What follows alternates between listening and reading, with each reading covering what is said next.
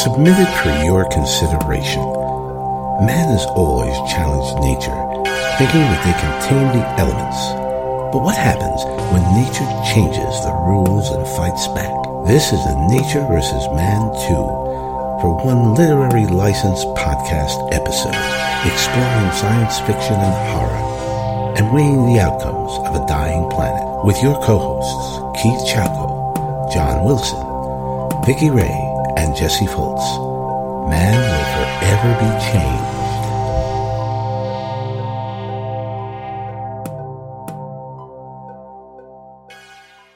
Hello, welcome to the Zero License Podcast and our Nature versus Man episode. And today we're covering Night of the Living Dead from 1968 and Return of the Living Dead from 1985.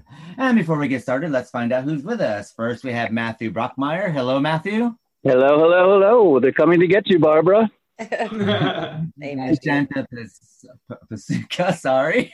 we got Shanta with us. Hello, Shanta. Hello, this is not a costume. This is a way of life. and Joe Randazzo's with us again. Hello, Joe. Hello, everyone. And our regular co-host, John Wilson. Hello, John. Hello, folks. And Vicky Ray. Hi, everybody. And myself, Keith Shago. And before we get started, let's find out what everyone's been up to, starting with Shanta. What have you been up to since last time we spoke to you? More of the same. I'm the one half of the dynamic horror hosting duo Hex and Arcane. If you're interested, we are www.hexandarcane.com. So busy watching horror movies, hosting horror, watching more horror, reading horror, and trying to get some events in, a little haunted stuff here and there. Excellent. And um, you're also located on Amazon Prime in the UK for our UK listeners, because I've been watching you on that. We are, yes, we're on Amazon Prime. You can find all the info on our website of everywhere you can watch us from Kenosha, Chicago, YouTube, Amazon Prime, and a couple Roku channels, including Suburban Screams. Cool. And we'll carry, we'll have all that in our show notes, so our listeners can follow you there. There you go. And what about yourself, Matthew Brockmeyer? What have you been up to since last time we spoke to you? I think the last time we spoke to you was Helter Skelter. yeah. It's been a while. It's been a long while. Let's see. I got two books of short stories came out. Uh, Under Rotting Sky, and then more recently, Nest of Salt.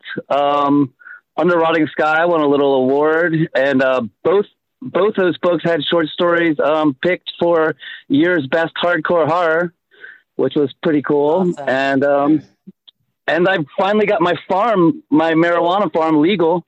Yeah. So this is going to be the I'll first. definitely be up to visit you.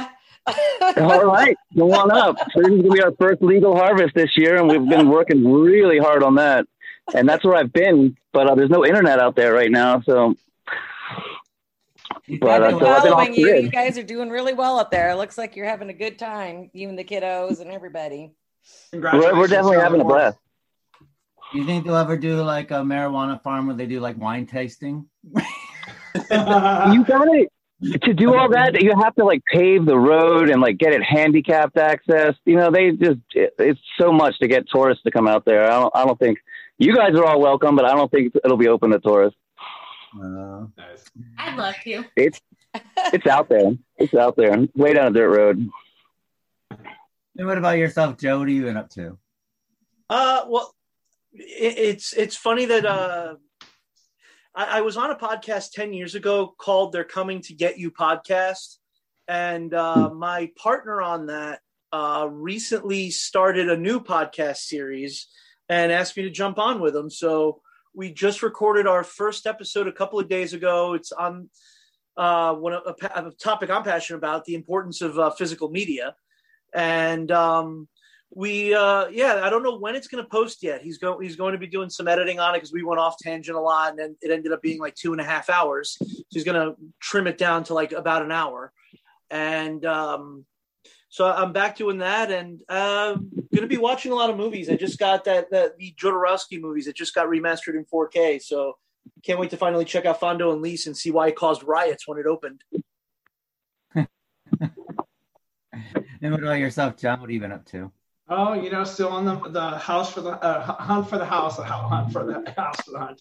Uh, still on the house hunt. Uh, you know, looking to buy, and still been trying to focus on that. And venturing out to Jersey, and then when I have time, I've been trying to you know, watch some shows, watch some television. I, I finished um, the Creepshow series, which my friend kept going, "You got to come back to, you got to come back to." And I, I think I watched like the first episode. I was like, okay. So then I went on Shudder and watched the Creepshow series. It was fun. Um, How many were there? Because I'm only up to the third one. not that many. I think there's only the first season six or seven episodes, and then the second season is I think they're rolling in one by one. So I think there's only three episodes for the second season right now. So That's the last one with the girl gets killed by the ashtray, or she. yeah, yeah, yeah. Well, that was so good. Oh god. I was like, oh damn, that was great. That was. Well, that's my friend had showed me one, and I was like, okay, I'm gonna go back to this. It was the one with the gin, and and he's funny because he goes, you're gonna be, you're you're too good at guessing things, and I was like, oh, I bet you it's this, and he's like, shut up, because I already guessed, That already guessed like that one, like the gin, and then there was that, I forget the other part of that because it's two stories in one, so. She's wheeling her around in that chair, trying to get her. Which I was like, what were you gonna do with that body? I mean, I I'm know, curious. How are you gonna get it down the lobby into the parking? Like, I was like, I'm It's really already curious. become a shit go. show. There's just Yeah. no out of this one. Yeah, but uh, Yeah, so far I've only seen up to the second episode of this season. Um, that that was the one with um, Keith David and uh, Ashley Laurence. oh, And yeah. that, was, that was kind of fun. Um, I love the first episode of this season. Uh, the, the the Kevin Dillon episode where he's like the abusive stepfather to, to the monster kid, and then Yeah. the Oh, second yeah. half, which ties into the Evil Dead movies. yeah. Fucking fantastic! So I can't wait to watch. I'm probably gonna watch the third one today. Actually, I, I forgot it came out probably yesterday. Yeah. Yeah, I have only seen the first season, so try not to get spoilers. Oh, la la la la la la la. Yeah. You have to watch seen the that season first. as well. You have to watch the first episode of the season with uh, with Atticus. He's gonna love it. And what about yourself, Vix? What are you even up to? Not a whole lot. Um, just waiting, biding my time to go home and see mom and dad. Now that everybody's all, you know, safe, like in in New York. Um, just doing that race thing with Asher because it's April. It's always bad during the month of April. But I watched a couple of those. Movies. I don't know. Night of the Lepus. I told Joe about that one. I can't get my life back, but it was freaking hysterical. I mean, it was about killer bunnies with big teeth. You know, Big sharp pointy teeth. big. I was like, run away, run away. That's the only thing kept going through my head when I was watching it. But I mean, they take all these bunnies, and and the and the, the end of this movie. I don't even care if it's a spoiler alert. All these rabbits are getting killed and electrocuted in front of all these kids at the drive-in. and it's just like it was such a Keith movie. He needs to watch it. But But it's- spoiler alert for a movie that's been around was for funny 50 as years. hell, though. I was like, try- I was like, was not high enough to watch it. But um, there, was, there was the midnight meat train because you guys were making fun of it, so I had to watch that just because Bradley Cooper would not be in a bad movie, right? no, no, never. but it was. I actually loved it until the end. I didn't like the ending. But then I started watching them. I think it's on Netflix or is it on? What the French filmed them or the TV Uh, series? No, it's no, it's uh, it's a series. Oh, I think okay. it starts out with a, a black family and they move into this house and Oh, it's on. I think it's on Amazon. It looks really good. It's like takes place in like the fifties, right? yeah, yeah, and it, that's all I'm going to say about that because I haven't finished watching it all, but it looked pretty promising. Because I tried to get into that one. Keep me, you, you suggested what was it? Oh, oh God, it's like with Sherlock Holmes. Oh, the Irreplaceables or whatever. So yeah, or whatever. Yeah. The irregulars. The irregulars. The Irregulars. irregulars. they are replaceable right now. yeah, just they are can't do it. replaceable. I tried. I really tried. Yeah, I tried as well. I think I think it's one of those shows that they're trying to push a woke thing through with it, and it's kind of ruining the series, sort of thing, a bit. So, Was that based on the Baker Street Irregulars? yeah, Maybe. Oh, cool. and um, I mean, it could have been quite good, but they're they are they're, they're trying to push this this message through, which is kind of taking away from the stories. You know, where it's like. I think I think it's it's important to have messages and things, but I don't. But I think you need to go the Twilight Zone way of doing it without pointing a finger in people's faces. Yeah, that- you know, So heavy handed. Yeah. yeah, and it's a bit heavy-handed, a bit like a John Peel TV show, but uh, Jordan Peele TV show. It's like, mm. so. Um, well, myself, I watched a fantastic movie on Amazon Prime that's up for some awards with Rosamund Pike called um, "I Care for You." I didn't see It's supposed to be a dark comedy, but it really makes you kind of angry because it's about a woman who basically takes finds old people, becomes a guardian, rapes them of all their money, and puts them into a home, and makes a lot of money off it. But it's a really good. It has Diane Weiss in it. Um, she's excellent, and Peter Dinklage as well. I love Um, I that. thought- Isn't there a series pretty that's good. similar to that on Netflix? I thought there's one that's something. Yeah, it's on Netflix in the U.S. and Amazon Okay. Prime here in the UK. Maybe that's what it But it's Yeah, up for a I bunch saw the. I saw the trailer for it. and I was like, oh my god, this looks really twisted. Well, the serial killer conservatorship's a hot topic right now with Britney Spears. You know, it's, it's a really timely show. Yeah. Yeah, It's I a- feel like that's happened in real life a lot anyway.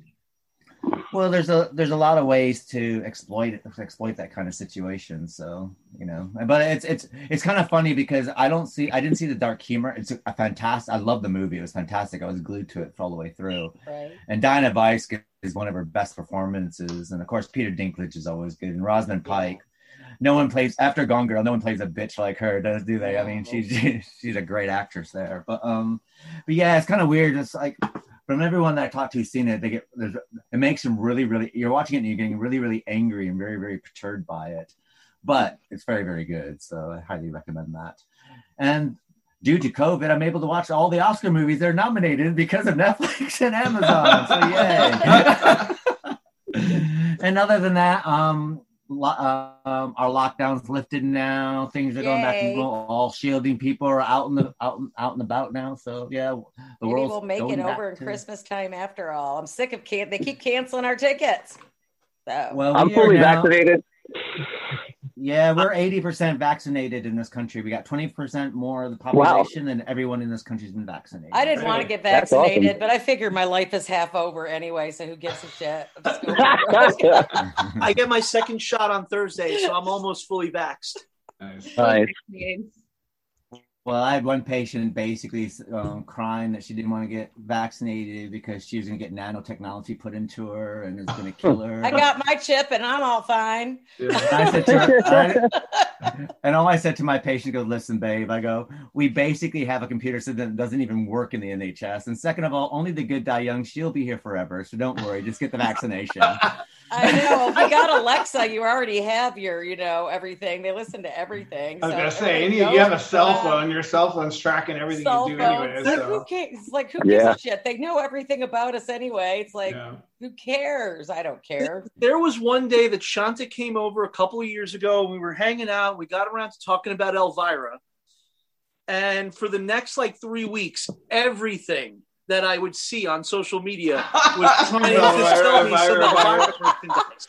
So I don't don't It complain to me about a chip being put in you because Yeah. whatever you're volunteering everything anyway already. Yeah. Oh, those algorithms, everything. I mean, that's I got a VPN and it still happens. I feel like they're just they're just gonna build you. You know, you give them your eyes, your fingerprints, your voice. It's pretty much they'll just rebuild you some way, shape, or form. We don't need you anymore. Thanks.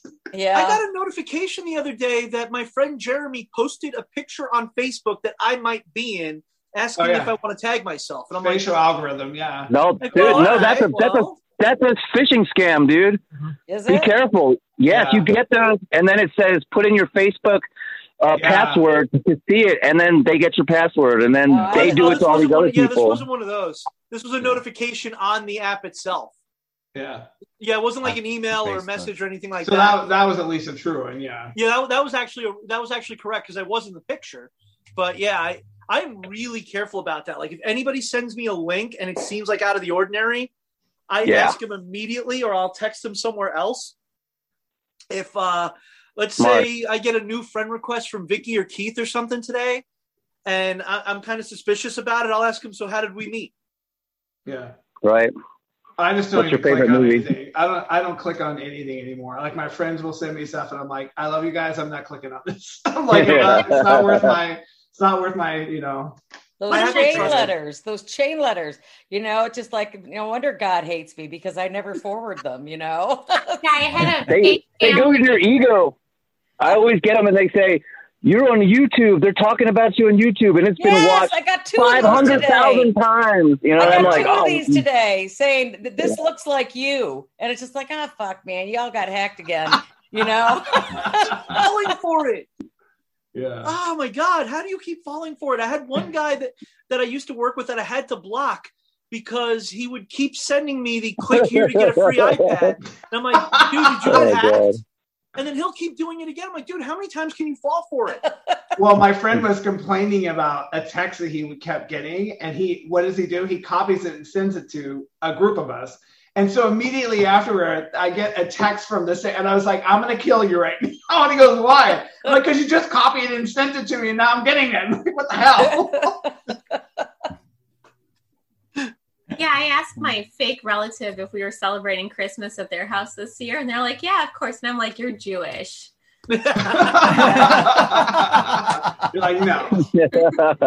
They're like, "Oh, it's just a small celebration." I'm like, "Yeah, sure." Uh-huh. Yeah. They're And then there. they'll ask you like, um, my family's starving. Can you send me money right afterwards? Yeah, exactly. No, they ask. if I cards. send you twenty thousand dollars, could you, you know, keep fifty thousand for me? Yeah. Uh, no. no, I get that ask car warranty. I, I get cards. hi, and I write hi. They go, I love you, and I said, oh, God, here we go. And they go, and they go, can I, can you help me? It's like I'm not sending you money. I'm not sending you money. I'm sorry. it's not.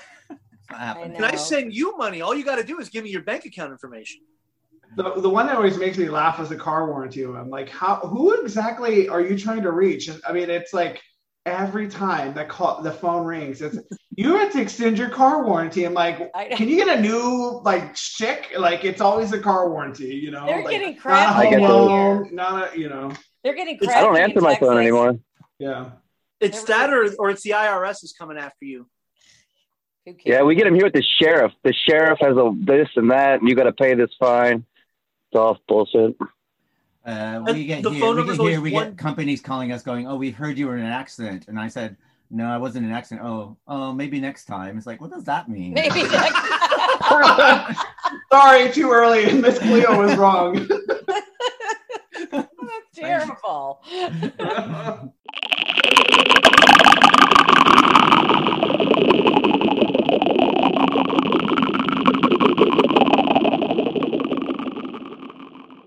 Well, that brings us to Night of the Living Dead.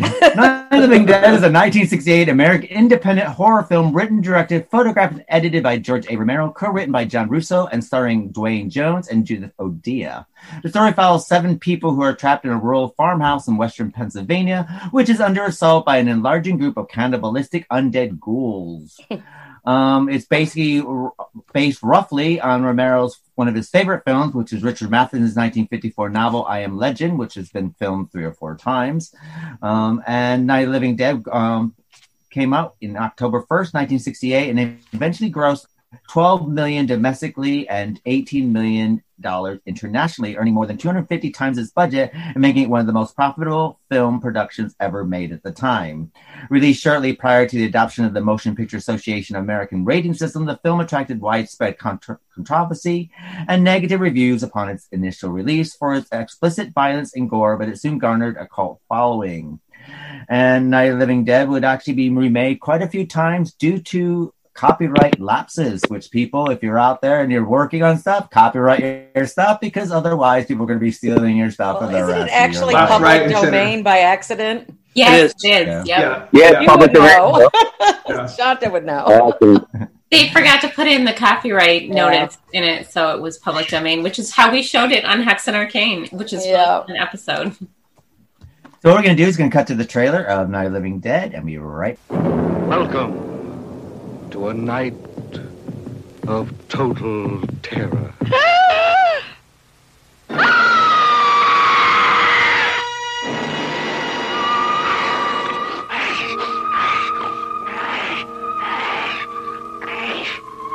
Night of the living dead, the dead who live on living flesh.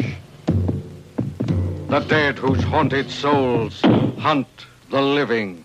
The living whose bodies are the only food for these ungodly creatures.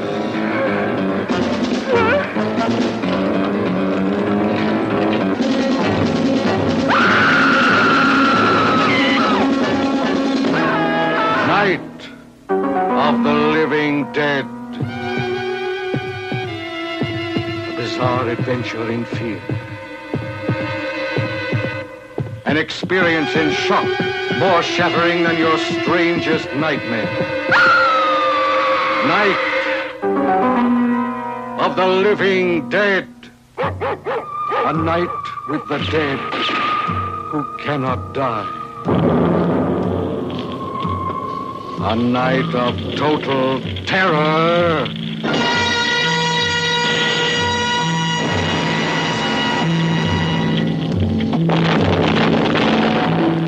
Night.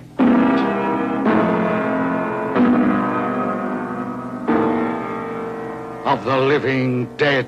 Hello, welcome back to the Literary License Podcast. We're discussing Night of the Living Dead from 1968. So, starting with you, Joe, what are your thoughts of Night of the Living Dead? uh, one of the greatest horror movies ever made. Um, uh, I love this movie so much that um, a, a 10 or 11 years ago, when uh, Stephen Finley and I decided we were going to do a horror podcast, uh, we called it uh, They're Coming to Get You podcast. Uh, obviously, after the iconic uh, line of Johnny um, uh, teasing Barbara in the beginning. Um, it's before, like, before this, like zombie movies were like I Walked with a Zombie, uh, White Zombie, uh, Plague of the Zombies. They were all uh, like voodoo zombies Yeah. and like magic and stuff. This kind of changed the way zombie movies are made, and it's never it, like this is this has been it since uh, since it came out. So it's been super super influential. Uh, spawned an even better sequel. Um, I'm going to let other people talk because I'm just going to gush about this movie for two hours if, if I'm left unchecked. So I love that. about, that oh, sorry. Uh, what about yourself, Shanta? What are your initial views? Um, so I first saw this years ago, and then it was one of those movies where the horror community just raves about it. Everybody loves it. I haven't met anybody who doesn't.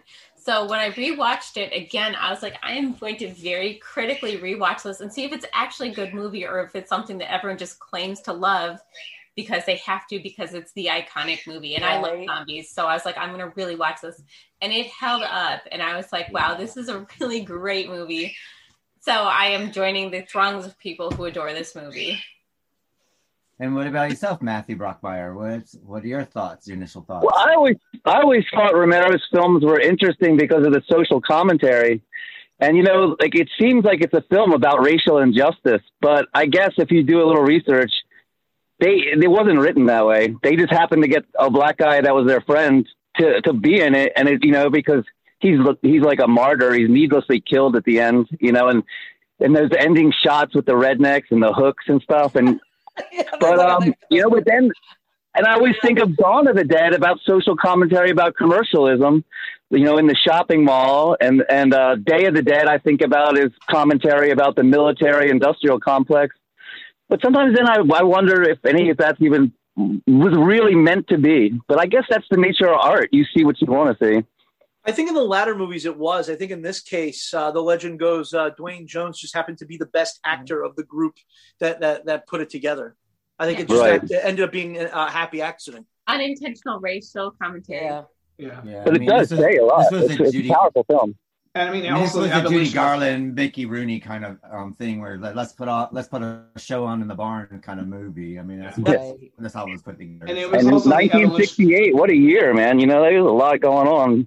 Yeah, It was the evolution the- of that character was interesting because it was meant to be like kind of like a trucker, really not that smart, and he was like, "Nope, I'm not playing it that way." And I think what is very Nice. interesting about this film is that a lot of them were a lot of the actors were giving room to improv, so most of it was improv. And now knowing that, I never knew. I've seen this movie like at least six times. Yeah. Now knowing that, I now feel like I need to go back and be like, "Oh wow, that's really impressive to be." Here's the motivation. Just do it. Like whatever you want to say, however you want to say it, and get to that point. Let's do it. You know, and Barbara too. She was supposed to be a lot stronger character, and they ended up liking that she played a more scared, helpless girl, and it worked for the film. But she was written to be a lot more. Quite a difference between that Barbara and Return of the Living Dead Barbara. Yeah. But I saw it. Uh, George Romero was doing an interview, and he was talking about Duane, uh, the, the, black actor, and he, he was really upset with doing all the hostile, violent scenes because he was a real gentle person apparently, and he didn't really want to kill anybody. But he finally, you know, got over it. But it is what it is, and. Watching him get shot in the end, he finally makes it to the morning, and all these yahoos shoot him, and it's like, oh, Yeah. for the pile, you know. It's like, You know. One one of the things I and I ah, fuck I should have I should have looked into it to to see if it to see if my memory here is right. I think I remember seeing an interview with either Streiner, Russo, Romero, one of them, where they said the day they stopped principal photography, they were wrapping everything up and putting everything in the car. They turned on the radio in the car, and that's when they heard that Martin Luther King had been had been murdered. Oh I think it was like the, di- Wow. the the last day of shooting or something. I'm gonna have to, I, I do have to look that up because I might I might be wrong on that. Yeah, well, on the Wikipedia, they said reporters had asked him if it had anything to do with the, his That's true. assassination, and they said no. We were already in we were already in post production at that point, so we that was already done and filmed and in the can. So Well, it might was have, a it might, what no, but it, it might have coincided with that last That's day what it of was. production. Yeah, It was uh they they finished they finished the first cut. Yeah. I think the, the day Martin Luther King was was uh, was assassinated. I think that's what they said. Is they finished the first cut. Yeah. God, it's almost like outside Yeah. forces were like pulling that, making that movie happen like that. It's, it's wild. Yeah. Yeah, but I also think you have to kind of look at the time period between 1963 and 1970. I mean, there, you having things happening were quite a daily occurrence during that time. it's like something, Yeah. always- Yeah. you know, between that and social rioting and assassinations and Yeah. you know, cults killing people and you know and so on and so forth and serial killers running rapid and women you know and then you had your women's The good old liberation going on at the same time and you know there's a lot going on during that little you know seven year period there so you know Quite a I bit. guess- I'm curious in the phrase "They're coming to get you, Barbara." Right. If that is in the Guinness Book of World Records for because I've heard that phrase, and the funny thing was, I rewatched this on Monday. That following day, I'm watching a gamer, um, and she's playing this game, and out of nowhere, I just am doing something, and I hear her go, "They're coming to get you, Barbara," and I was like, "What the hell?" like, like that's how much like I feel like so many people use that phrase. And I wonder if they even knew that was going to be the thing, right? Because it's just so off the cuff a remark that I'm sure none of them thought was going to be worth anything, right? Two cents. I'm But sure. how funny how everyone does it. It's like hysterical. Well, it was so unusually done for something of that time too, and they don't really show the violence with the violence. You know, when the little girl kills her mother, you Yeah. see the, Yeah. the the spade going, but you really don't actually see the the, the flesh and the the metal connect. So he, he did leave a little bit for imagination. Uh, speaking of She's little such an iconic image today. She's so cool looking, scary.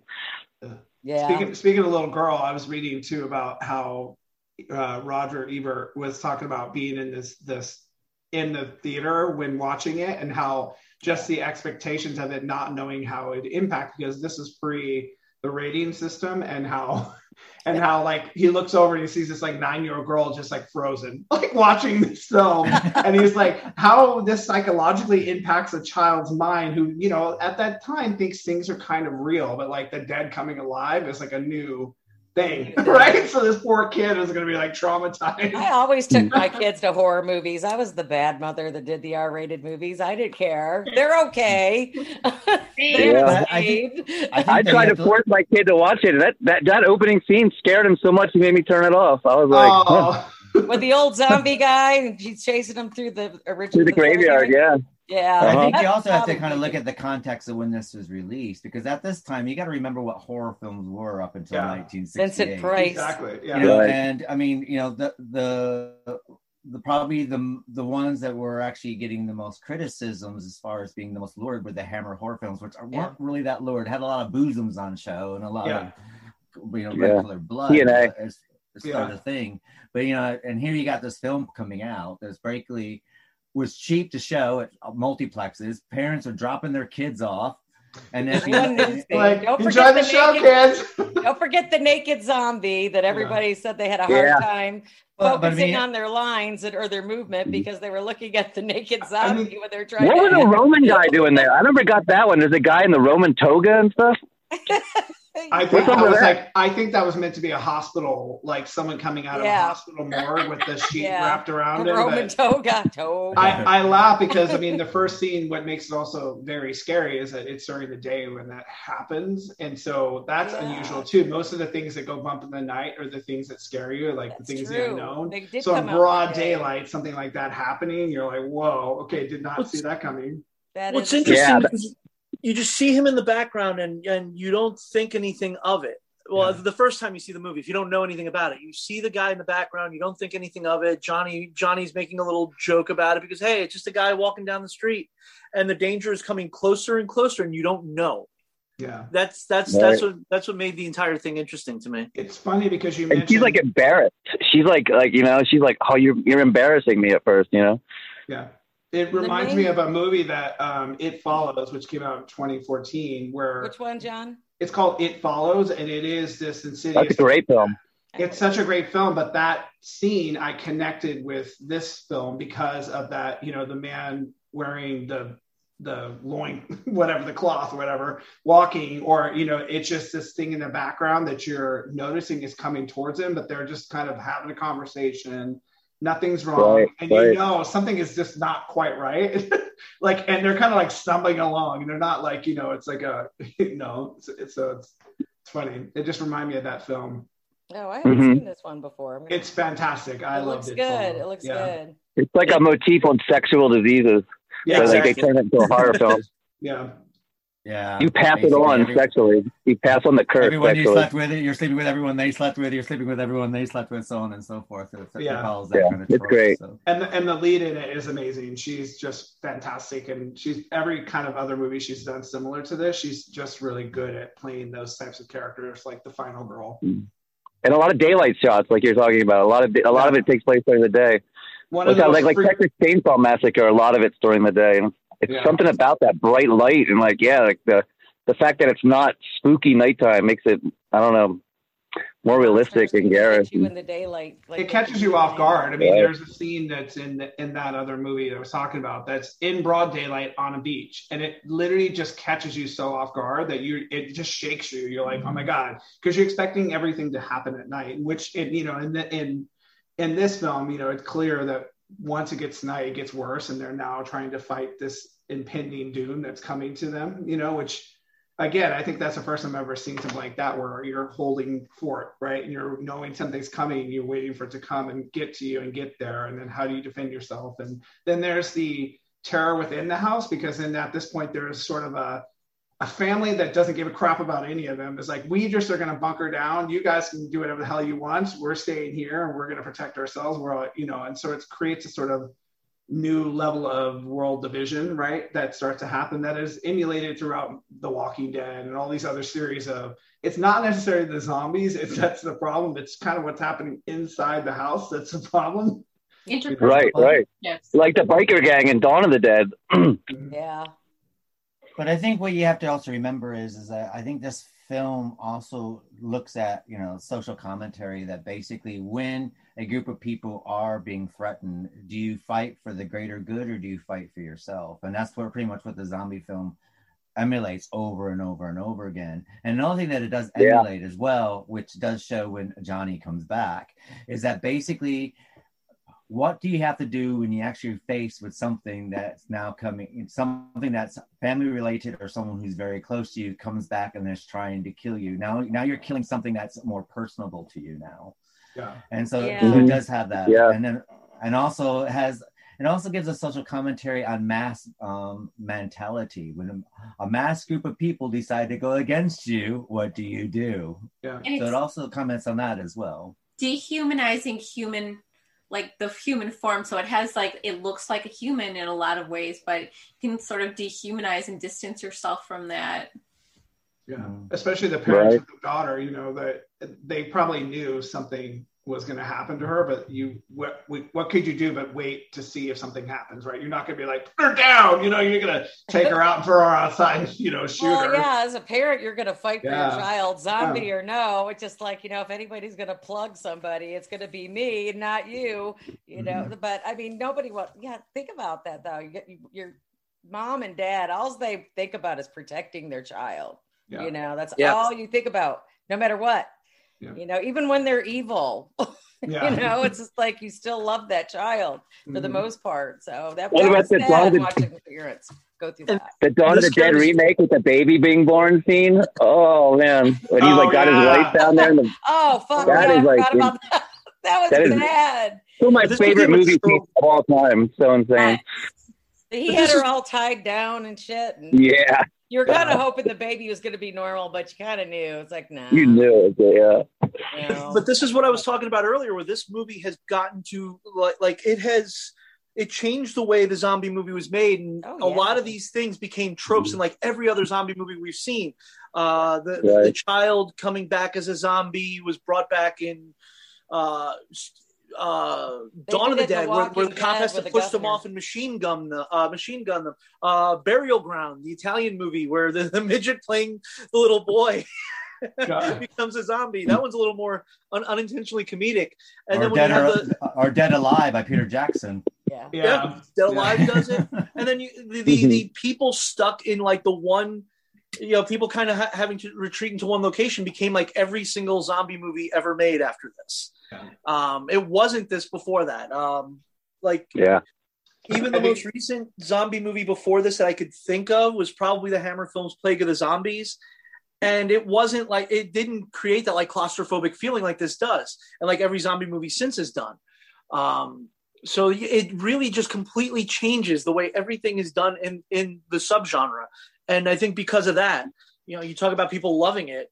It, it showed how you can make a really solid movie that has even if it's accidental social commentary and you can do it really cheaply in like one or two locations and it's it's brilliant for that Another trope that I think they nailed was is the nihilism. That the fact that you know everybody dies, like the he, the lead character dies, and like Dawn of the Dead, everybody dies. It's like a you know it's become a zombie trope or there's there's no you can't survive it. It's, you know what I mean it's Yeah, an there's unsurvivable situation. Yeah. and we're all obsessed with zombies now. And this movie kind of gave birth to the myth that we're all obsessed with because, like Joe said earlier, it was just voodoo zombies before, Right. and now it's like they're, they've created all different ways now, but the essence of zombies has been the same since this movie. Yeah, Mhm. I, I also think it's like in this, they you, it's hard because you don't have enough time to character build, but you do wonder what the zombies are, right? The characters of the zombie, and the more eccentric, like the Toga Man, like the more eccentric the character of a zombie, you wonder what's the little history there. And I think like one, I think it was one of the most brilliant things that the Walking Dead series did was a short series, which was literally on the zombie in the first season that was a half zombie that was on a street that you might remember was crawling towards Rick and then Rick kills it. Bicycle zombie. I met her. Yeah, so it was amazing Right. because they did a whole like very small series, like a very like I think it was like five to ten minutes per episode, and there was like six episodes of how did she become that, and it, it, Right. it's heartbreaking when you watch it. You just go, oh my god, and then you see the end. At what's what was brilliant about it, you didn't know where it was going. You didn't know if she was a survivor or she was going to be a zombie. Once you realize what she becomes, you're like, this is gut wrenching and so sad because you remember that scene of him killing her, and they gave that zombie a whole story arc, which is fantastic. I, I, was still upset about the horse. yeah. Oh, the horse, yeah. The horse to get eaten. Well, that that horse had no hope. I, I, Two I have- horses got eaten in that series. Yeah. I haven't seen uh, Walking Dead since the first season, but I, I would occasionally see like just Greg Nicotero. I, I just love him so much because of Yeah. like all the times he uh, like you'll see some of the zombies and they'll pay homage to like some older film. Yeah. And recently, I had shown uh, I had shown my uh, my roommate the uh, the Amicus Tales from the Crypt, and uh, there's the the Peter Cushing zombie in Tales from the Crypt, and um, it's recreated in uh, in The Walking Dead. And we uh, we he had noticed that, and I'm like, wait a second, yeah. And sure enough, it was uh, Greg Nicotero wanting to pay homage to to Peter Cushing in uh, in Tales from the Crypt in that. So it was That's cool. super cool how that how that show does that. We're all Like in Dawn of the Dead, they have that the helicopter scene, and then in 28 weeks later, they have a helicopter that kills like what, like hundred zombies. You know? Yeah. Yeah. Yeah, that was one of the greatest scenes in the movie. I have to say, like that up the ante. You're like, okay, what are they going to do now? I'm just and wondering then what the Zooland or Zom- Zombie Land or whatever came out. Like, oh, here we go. I love that movie. That was so love it. funny. Yeah. But I thought Bill it was Murray was funny how so they good. got all the, the the rednecks in the end, and they portray them like Mississippi rednecks or something. You know, you got that guy's got the four cigars in his hat, and he goes, "Yeah, throw that one on the burn pile." You know, Yeah. and they're out there, some old ladies meandering, they just start, you know, blowing them and they're enjoying it more so, more so on the other movie than they were, you know, the newer um, version of it. But with the 1991, they really get into the yahoos in that one. Yeah. Well, I think it's also taking back yours, right? Like you got invaded by our, and we don't know how that happened, right? So we kind of give a, an allude in the next film why it happens, but in this we don't know why the dead are rising. no, So they don't really say. proud. They're getting really proud of being like, oh, we took back our, you know, our land. You know, we killed the zombies. Woohoo, we won. You know? Yeah. In- the news reports, they mentioned something about a satellite coming back, but that's never. Yeah. Nothing ever comes to that. I, I don't remember in the other movies. I don't think anything ever came of that. That idea that like it, something happened from space. Because even one of the uh, one of the one of the news reporters is questioning why they would want to talk to somebody in the space program about an earthbound problem. Uh, Nothing ever comes of it. We don't know if that if they were going to go in a different direction or not. Well, I think I they wanted think that to. They just didn't have the funding for it. They did want to make no, it like I an don't. alien. No, I, th- I no. I like also it if think what it's- you I have think to- it's better You when also have to look know. at that. Basically, you're only stuck with these characters for less than 24 hours. yeah. So by the time that Yeah. y'all get all the information about why this is happening, it's not going to happen within the first 24 hours. I mean, look at Right. COVID. It took them three months to figure out what's going on here. So do you really And- think In the And something of like this is going to iPhones, happen? so It they happened couldn't in just Google. What? So none of them had an iPhone. They couldn't just Google, like, hey, what's going on? Hey, Siri, what's happening in the world right now? Why are the dead rising? but but I also think that another thing that I think that George Romero does tap in is the primal fear about. I mean, if you think about how the zombies actually kill you, He too. not yeah. by Yeah. knives, but by their bare hands, tearing into your flesh and tearing you apart and eating you alive, which has Yeah. probably got to be one of the worst ways to ever think about dying. because they like to go for the belly first, kind of, sort of. So you're watching yourself get eaten. Well, you always go for the you soft. You always go for the soft tissue first. Don't you? You, know, you don't want to go into the skull. There's too much there. You go into the Return of the belly. Living and- Dead. Sorry, Yeah, that's Yeah. true. Brains. Brains. Brains. they went right for the skull in that one. Send more paramedics. Unfortunately, those zombies would die today if that was the case. But Yeah. anyway, Is this a vegan brain? I can't eat it. Sorry. Vegan. unless it's a Linda This one- McCartney brain. This might have accidentally. this might have accidentally made a lot of people vegetarians. Yeah. It could True. have. Yeah, No. I think we knew to mention that basically that the what the zombies were chewing on were um, animal innards from the butcher that went off. Yeah. They weren't like they, they were The off. chocolate sauce. The chocolate sauce, that's right, because it was black and white. You couldn't tell. The little girl ate leftover lunch when she was eating her dad. That's yeah, they said they were not faking being sick from that. that, that was gross. I mean, that was I mean, well, it I was mean, such a uh, pioneer. Well, what, hap- what happened was is they they went to the butcher, got a bunch of animal innards, um, sort of thing, brought it there, and actually because they bought it in the beginning of the day, it was sat in the sun all day long. So by the time they started doing the night sequences, it's like, yeah, it went kind of putrid. very This is vocal giving me- vegetarian, and I could not act that. If I had to eat anything that was meat, I would have to pass on the roll. This is giving me a Texas Chainsaw, you know, flashback when we were talking about that and him having to The wear sausages. The, the sausages. The sauce that that upsets Oh, yeah. me a lot. to see those. They said it was like 110 degrees in that room. Uh, Oh God! Yeah, Still there's flies all over that shit. yeah. and it's Texas, and I know there's flies. Those flies just freaking find you. I don't know how they find you, but they do down here. Well, the question is, was what was scarier, Gunnar has, yeah, Gunnar dressed as Leatherface or the smell of him? Oh yeah. Smell. Didn't they douse him with a bunch of entrails and stuff to make him? Wasn't that what they said? Yeah, they were they they had yeah they they put all that stuff on him and he had to have that mask. He had to keep wearing it, and they didn't wash it. So he just was like, was "You so can't wash hot, it." And, yeah. ugh. like, God, why uh, would they make a movie like that in the dead of summer in freaking Texas, man? Just, it's like look, it gives characters You do- you or when the actors cash is available and the time frames there, you just Yeah. go for it. So DIY, man. just brutal. I mean, it's quite interesting that um, George Romero used a film noir style to show the uh, human, humanity's nightmare against itself, its own alienation within itself, and I thought Right. that was quite effective Mhm. using. Yeah. I mean, if you look at, I mean, he was what he was an advertising um, director, wasn't he? Writing, Yeah. Yeah, making commercials. Yeah. Yeah. And, Well, I think and so everyone look at the way that he like, actually filmed it? it. It's kind of like every man Excuse for me? themselves when there's something like this happens. Just look at COVID. Everybody took all the flipping toilet paper. Just like, you know, it's like they didn't care if you could wipe your bum. They were. You're not getting any. I mean, literally took all the time. I've never How- seen anything like that in my How entire much? life. Did, how much did these people go to the bathroom that they needed that much toilet paper for what they were basically saying at the time was going to be a two week shutdown? Yeah, and so all they the toilet just clean stuff. out the stores of toilet paper. And now It tells toilet you what's, paper, they what's can't sell it. important. Toilet paper. They can't How sell much? it now because everybody has so much of it now down here that's just sitting on the shelves because everybody's got a garage. Well. A in the, in the UK, what they're doing is people uh, in the UK, people who overbought food and had to waste it, and some food that had been wasted, they're now getting a ten thousand pound fine. wow. Wow. That's amazing. So because Boy. it's like they they had people like going on the news like throwing all this food away after a week, like overbuying and just throwing it all away, and it's just kind of like really horrible. People watch too many movies like us, I guess. I didn't know this. but, I it didn't does know show, but it does show you Hey, about. come on now, don't say that. Yeah, that's my life watching movies. but it does show you about humanity that humanity that human man pretty much thinks of himself in any kind of Every setting man sort of. it's very rare that Yeah. you get a group mentality that everyone's looking out for their neighbors and stuff like this and i mean it's kind of been proven time and time again through history Yeah. sort of thing Yeah, and the zombie film really, really uh, shows that so well. yeah, that's Zombie movies are art movies.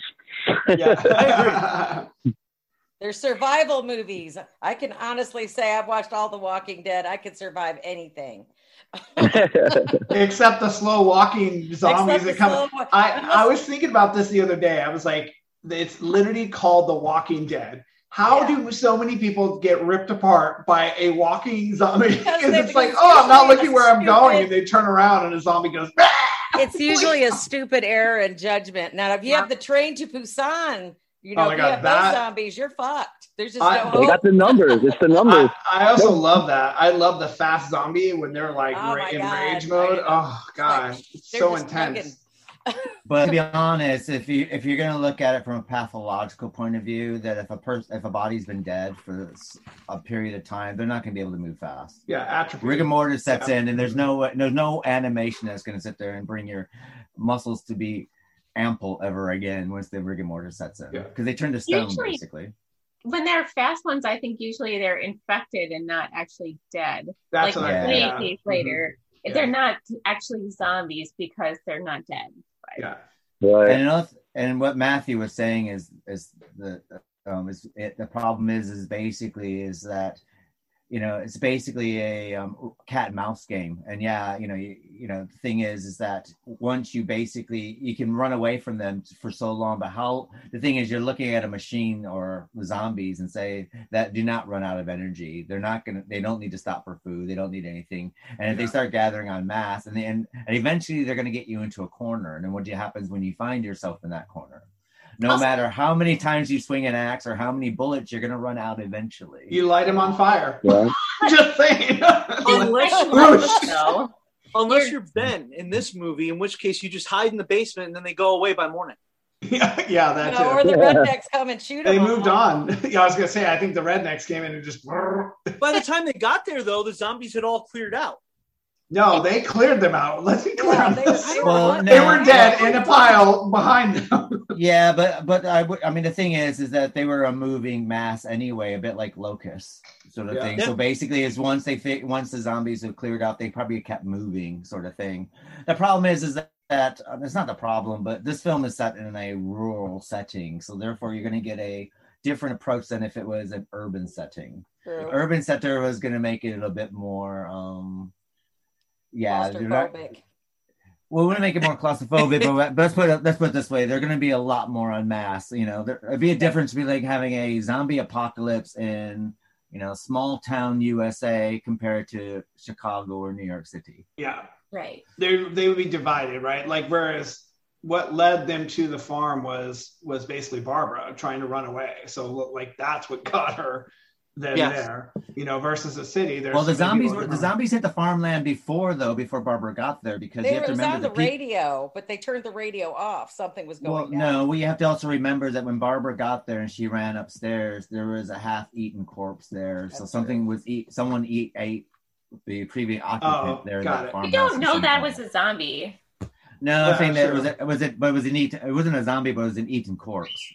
Ben, uh, Farms have some weird stuff. Have you seen it? that was someone's snack for later, you know, in case they got hungry. in Well, it takes all night. kinds of critters to make farmer tans fritters. Uh-huh, yeah, Oh my motel God. Oh, yeah. Or maybe wait, it could have been the Meat, husband meat, and the man's wife- gotta eat. Yeah, it could have been the husband blew the person's head off to just get their gun because they were running from zombies. Well, they so- did set a couple of them on fire, and I guess uh, some of the crew members accidentally set themselves on fire during filming, and I guess they just kept rolling. literally, literally rolling. That's a Tuck and roll, tuck and roll. there was a Bill Hinzman. He played the um, the cemetery ghoul. That guy had staying power anyway. He volunteered to be set on fire. Yeah, the way he Okay. gets back up, he just pops back up when he's fighting with Johnny. That is amazing. Like Johnny will knock him down. By the time Johnny like takes two steps, he's like bolting back up to his feet and wrestling with him. I'm like, I was whoa. saying he had staying power. That dude did. Yeah. And then you had saw Barbara's brother, which was kind of telling, and he's the one that actually takes her out and kills her. Yeah. You know, that was kind of sorry. You know, but he said they were coming to get her brothers. Mm. Telling But I also think that I think that I think that was quite a smart move as far as on the script and filmmaker because that actually shows is that you know once they come back, once people that you know come back will come back for you. And I quite because that's Yeah. probably the only scene that you actually. I mean, okay, we get the baby girl, you get the daughter sort of thing, but you don't really get it until that's pretty much the scene that pretty much brings it back. Yeah. because because even the daughter, I mean, the thing I. The only problem that I have with the daughter is that basically you don't really know much about her. It's like you kind of have an ugly man, um, sick, uh, Stepford wife, and then you have like this daughter like dressed up as Jan Brady, like you know, moaning, moaning, moaning on a butcher a butcher's table in the basement. You're gonna go, well, you don't really know much It's about. like them. Marcia, Marcia, Marcia, shut up. I hated her husband. What was that guy's name? What a douche canoe he was. Cooper. Mr. Cooper. yeah. Yeah, Cooper. Cooper. You wanted Yeah. him to die. I don't know what you guys, but I was like, Harry. kill him now. He's a dick. But in all fairness, when they got in, what did what did Ben do? Ben headed to the fucking cellar and Yeah. opened it up. So Ben's Yeah. like, I got this. yeah. But the I- thing is, if they if they listen to the dickhead guy and not listen to the Duane Jones character, chances are they might have made it through it. Not with zombie daughter in the basement. What are you talking about? Oh, they were. Well, Killing, killing, knows? killing. You know, you know, killing one baby girl is a lot different than car- killing a horde, isn't it? yeah. yeah. Because the thing is, if, if the mother wasn't down there with the daughter on her on her own, chances are that might that probably might never have happened. They would have seen it coming, sort of thing. Also, something was funny about this is when word got out that they were going to have a naked girl do part of this movie. I guess the town came, lawn chairs and shit, watching them film I the scene. can't. boobs, they're the best special effect you can have in your movie. The I heard, one. I, I heard it was titillating for them. Um, Oh no! I can see when, when the trailer to Deadly Xmas came out a couple years ago, and Dave and I posted the trailer. It got like fucking three or four views. When I posted it later that day and mentioned that there were boobs in the trailer, it just Oh, dumped. they I'm like this is the internet. You can't just go look at boobs anywhere else. But whatever. We mentioned that there was a topless woman in the trailer. All of a sudden, That's all Right. you need right to hear. What's that? Variety. I guess They're boobs I haven't seen. So yeah, that's true. There you go. But there's, there's another thing that strikes me about uh, Mr. Cooper and his wife. Uh, ben wrestles the gun away from him, shoots him, and the the response from Helen is just he's like no response. Her husband just got shot in front of her. She doesn't seem to give a shit. I wouldn't have either. I would No. have been applauding. Good he probably was a dick, so she probably was like, "Oh, too bad. Oh, I got to go take care of my daughter. Bye." Free! He was probably wondering where he kept the money. And yeah, exactly. Well, it's kind of funny in the end of the, the newer version. Then I was at 90, 90 or 89 when they did that. The But, you know, Savini he just pops down from out of the attic. You know, it's like, oh, you made it. And she just blows a hole in his head. Just like, fuck you, Cooper. Watch that one. It's been a long time. best, That one- best thing ever. That one's like, quite hard one to find, actually. Huh? Is it? The Tom Savini one, yeah, it's not as common to find as some of the other versions that people have um Right. bastardized. I mean, there's a Night of the Living Dead where someone's actually filmed their own epilogues and prologues and put that in there with like some Yeah, there's there were so, like I. I had so many home video versions of this because I was I was so hardcore about this movie. I bought a two disc set because John Carradine hosted it, and it's just John Carradine ranting for two minutes in the beginning of it, and, and then cut to the movie, and that's it. Uh, there's one where like they edited in Debbie Rochon and a bunch of other people that came out in the late '90s. Yeah, I've Um, seen that one. There's a remake with Sid Haig, which I've never seen. Yeah. That's good. I like seen it. it. It's I've really good. seen I actually really love it. He plays a great part. Is he Cooper? You'll have to watch it. What year was it made? Uh, All right, I'm looking it up now. I've not seen it. I didn't even know. it was- 2008, something like that. I don't know exactly. I just know I watched around 2007 or I, 2008. I haven't. I have. I'm gonna have to find that one because I hadn't seen it with Sid Haig. That'd be. I'd love to watch it. worth watching. And then there's Night love of the Living Dead that. in 3D. Yeah. Oh, yeah. I think that's I think that's a take Sid Haig one. one. That is the Sid Haig one, yeah. Yeah.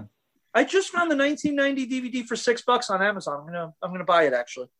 Night of Living Doing a Dead. little shopping while you're talking to us there, Joe. Amazon Inter- Prime purchasing. Interestingly enough, though, um, Night of the Living Dead got, had its stage. They did a stage show of it here in London um, about three months before COVID happened. So it ran three months. So I didn't, I didn't get a chance to go see it, but apparently it was getting really critical raves over here. Wow. they didn't like Right. it. No critical Yeah, raves. I mean, they lo- loved it. They They loved did it. yeah. like it. They were, they were talking. They were talking after BAFTAs and Olivier awards for it at one point. Wow. Oh wow, wicked. I'm sure the staging was amazing for it because it's not there isn't that many rooms that you're playing on. You have the living room, you have the graveyard, and then the basement. You know, so that you the staging must be really cool how they were able to kind of manipulate that. They still should make it into a musical, though.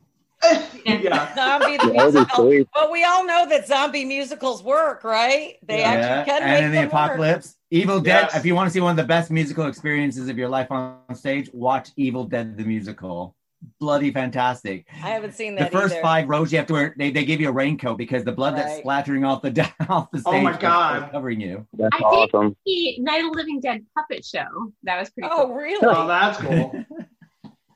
How funny. It was playing in Milwaukee. It was great. Well, the thing is, I mean, they even did an opera of it as well, which Oh. is um, playing that played in Pittsburgh. No sort kidding. the hometown because I was laughing too. One of the things I noticed was that George Romero actually was doing he was doing shorts for uh, Mr. Rogers' Neighborhood, which I never That's knew. That's right. He I was did. like, what? I was like, how did that spawn from? That's right. He did. It's Oh a my beautiful day in the brain. it's like what the hell? I was watching the, that the special uh, George Romero was on. I believe it was Amazon Prime, and they were talking about doing the Walking and Walking Dead, um, Night of the Living Dead, and there were kids on there. They were actually like eight, nine, ten years old. I, I'm hoping it's the same documentary, and they were talking about how, these kids that were equivocating this to other nuances in their education and it, i don't know how they did it but it was just all these little kids just loved it you know, and it's just like, oh, I don't feel so bad. There's other bad parents out there besides me. right here. I'm right there with you. I'm a bad grandma now, but So because Shanta mentioned it, the the puppet show uh, was actually it's our our friend Billy Olson does it. It's uh, Lumpy's House of What's It is uh, Lumpy's Is, house uh, of what? Lumpy's House of What's It. Uh, that's uh, that's who who does the, uh, the the the Night of the Living Dead puppet show around Halloween every year in Milwaukee. Oh, Uh, Yeah, so if you that's guys want to check him out, yeah, it's it's so worth going. It was a great show. I'm actually Oh, telling him now. We just pl- we just put uh, plugged your uh, your puppet show. Now, another thing I find quite interesting about Night of Living Dead, there's a lot of critical analysis of this film, probably more than any other film out there at the moment. You and it's quite funny that whatever country it shows, they come up with their own analysis. And when it showed in Vietnam, they considered the zombies was America's way of laying back and being swept over by letting the Vietnam War happen. And because of the lack of Vietnamese people in it was the way that um that they looked at Americans being involved in the Vietnam War, that basically that there is no input from the Vietnamese people. That's how they looked at the critical analysis in the Living Dead. And of course you have the racial overtones as well. But they also say that Um, it also shows the way of the 60s that basically had a group of people who were basically fighting to stay alive. And you also had the silent majority, which is basically most of the people in the 60s. You had your young who were basically fighting. If you look at the film itself, um, most of the cast members are quite young. Um, whether you know from Duane Jones up to the, even the young couple that were fighting, and then you have the older couple who basically you know basically don't really want to acknowledge what's going on, which basically is what was going on in the 60s. And then you had the zombies with the silent majority, which they're the mass of the people who are actually sweeping through America and basically not not really fighting for change, just as happy the way things are. Interesting. So Never so when you look that. at Night of the Living Dead, it's quite interesting to look at uh, the many social commentaries that this movie has come out with. It's kind of a simple movie, basically. If you look at it on paper, it's pretty much a pretty simple Right. movie. It's you know, it is basically a ten little Indians with zombies, basically. You know, a bunch of people, you know, in a, in a house setting, they die one by one, sort of thing. And you know, this time you kind of know who the killers are. But it's, but I have to sit there and say that it's probably one of the only I said before, one of the only films that has got so much critical analysis and been looked at so deeply for a film that basically might not even seen the light of day if basically it didn't take off at you know a local cinema in Pittsburgh and it was cheap and copyright didn't run out on it. Yeah, yeah. And Public actually, on the social commentary, if um, if you guys want to check out a really great documentary, it's I, uh, it's pretty hard to find now. Um, I know it was an IFC documentary that came out like 2002, 2003 called The American Nightmare. And they interview George Romero, Wes Craven, John Carpenter, Tobe Hooper, and they all talk about how um, the tumultuous time in the late 60s and early 70s um, kind of uh, kind of guided what they were doing with their horror movies at the time. And uh, It shaped a lot of directors. Yeah, View. uh, That's a great documentary. specifically I've talks about how the Vietnam War shaped uh, shaped Last House on the Left, and um, it's a really Mm. good documentary if you can get your hands on it. I don't know how how readily available it is now, so it's just It's of those available on Xbox for free. Is it? cool. Nice. Well, there you Right. go. I also But thought they, re- they renamed it Nightmares in Red, White, and Blue. Right. Okay.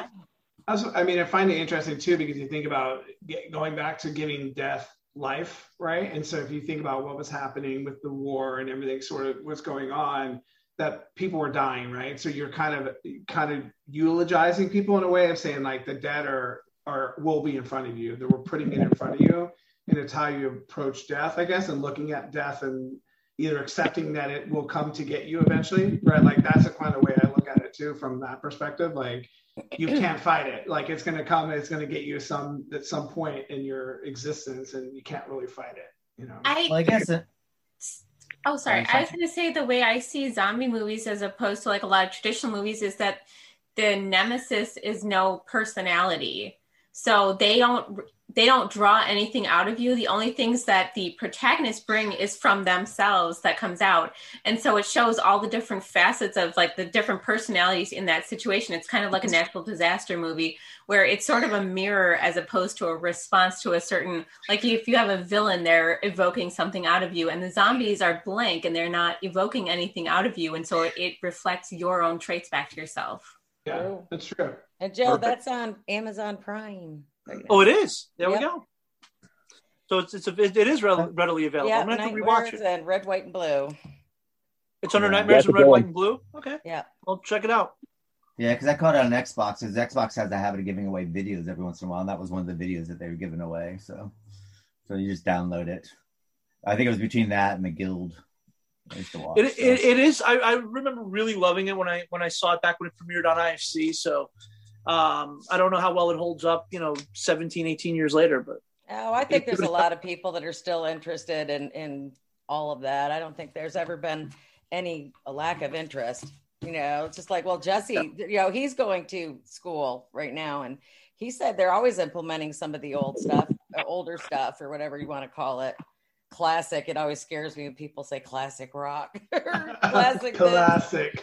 Yeah, but uh, but he, Well, they're still using that- the old stuff in, in college.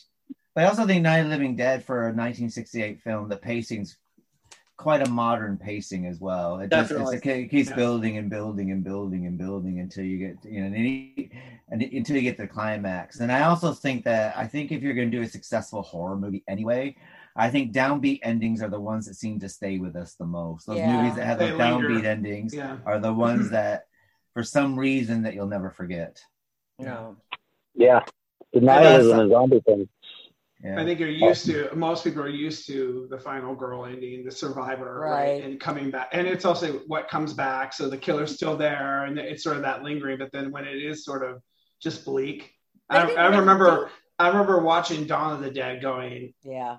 I, I left the theater with my friend, going, well, that really fucking pissed me off. That like was I a was so mad, and I was like, eh, they get away, and not really get away, and they end up getting murdered, and I'm like, but that's a zombie film, like They it's just sort started of- that final girl stuff like in the 80s though, did they not? Yeah. And it- that's that's when I remember all that final girl stuff I guess, I guess the 70s. Yeah. Yeah, you. I mean, the final girl. I guess. I mean, they, they're around during the the giallo yeah. Yeah. um, stuff from Italy, and I mean, yeah, the slasher films kind of brought it to more of a four, but there's always been kind of a fun.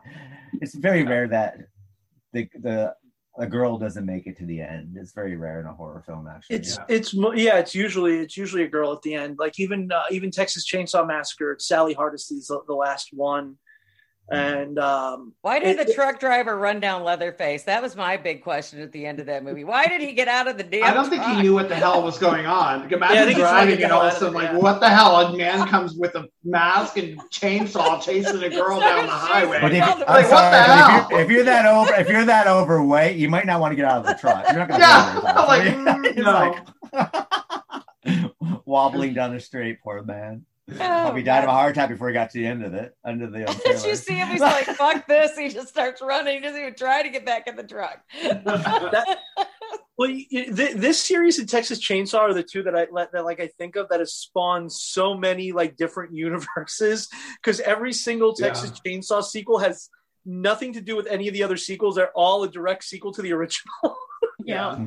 all of them are like we're not going to acknowledge the other ones uh, but this one you have dawn of the dead and then you have zombie uh, which became zombie in italy then you had the, the fulci zombie movie uh, zombie 2 and then that spawned a ton of so like if you were to like do like a diagram of like what night of the living dead caused as- far as Yeah. like sequel and un, and un, um, unrelated sequels it's it's a mess it's a tree with a with a bunch of giant branches Well, we, yeah, it was a bit like I'm over here on the BBC. They used to have a documentary series called Rock Family Tree.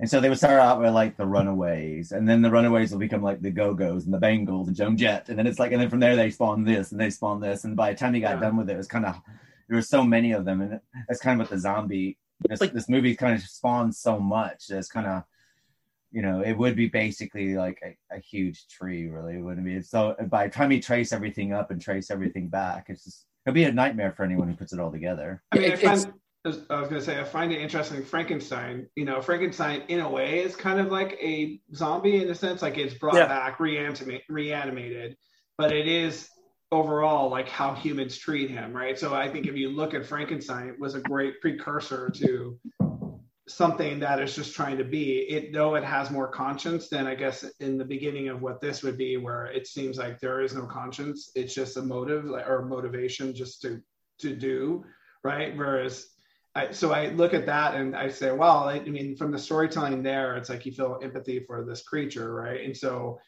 in the past, I think if you put a creature in front of someone, people would just be like, kill it, right? When you put it as a human being or it's something human coming at you, you're like, ah, I don't know if I could kill it. like it's sort, it sort of kind of sort of again humanizes it, but then you realize the monsters are the people who are in the house, right? The ones that are like, I will do whatever it takes to protect my family. And you kill someone who might be a good person, or you do like you're gonna, you know, it's like, what would you do, right? What what kind would uh, sacrifice? Well, I would surround myself with weak people and then feed them one by one to the zombies. So I get away. That's just me. or he would just chain them up and turn them and be like, they'll be my little guard dogs. You can put them outside, you know. Guard dogs. that's that's the I mean, Shaun I guess another Dead, thing that you could. Shaun of the Dead, yeah. I, I mean, love that's- that movie. I mean, I guess another thing that you're going to be looking at that when you when you look at death, what happens in death normally in society is that when anyone die, the person could be like a horrible person, but we we actually when they die, we turn them to sainthood. They become a saint all of, a, all of a sudden. Now, Yeah.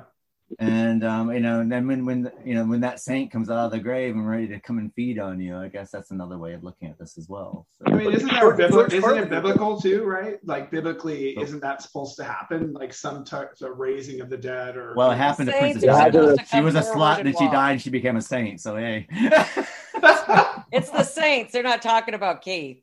It's uh, George, George Carlin. I, George I won't Carlin get saint did until a- after I'm dead. So then, you- George then can Carlin did a bit nice on that, like me in the '70s. He's like, "Oh, Bill, good old Bill. Bill was such a great guy. Dave, Dave, that cocksucker's still alive, isn't he? He owes me twenty bucks. if I remember.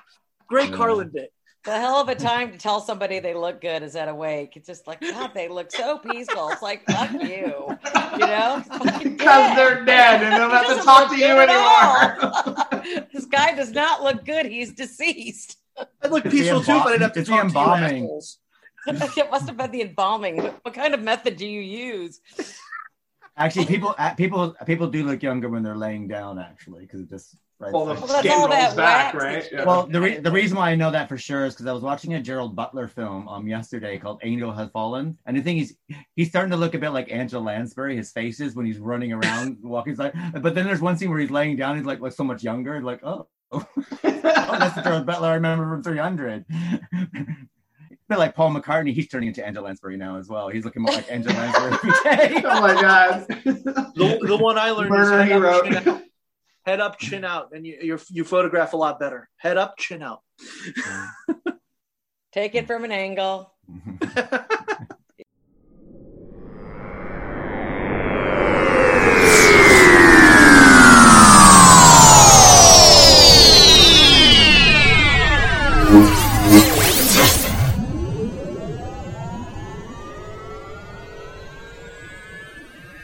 brings us to Return of the Living Dead, which is a 1985 American comedy horror film written and directed by Dan O'Bannon. Now, Dan O'Bannon is, if you are a fan of horror, Dan O'Bannon should be one of these guys that you should be praying down to, and we'll get into that later. Um, the film does star Clu Gla- Gulager, James Karen, Thom Matthews, and Don Calfa. The film tells the story of how a warehouse worker, accompanied by his two employees, mortician friend, and a group of teenage punks, deal with accidental release of a horde of brain-hungry zombies onto an unsuspecting town over the 4th of July weekend. The film described in a modern punk comedy, is known for introducing the popular concept of zombies eating brains as opposed to eating human flesh, like previous zombie uh, iterations. It is also known as the first film to ever show zombies running, as well as uh, zombies being able to speak. The film was also quite unique with virtually all other cinematic dep- dep- bleh, depictions of the living dead, is that the zombies portrayed in the film cannot be killed by a standard headshot. The film was also notable for its soundtrack, which features several legendary Los Angeles-based death rock and punk rock bands of the era. The film was a critical success and performed moderately well at the box office. Its enduring popularity has spawned four sequels and turned it into a cult classic. We are now cut to Return of the Living Dead trailer and be right back.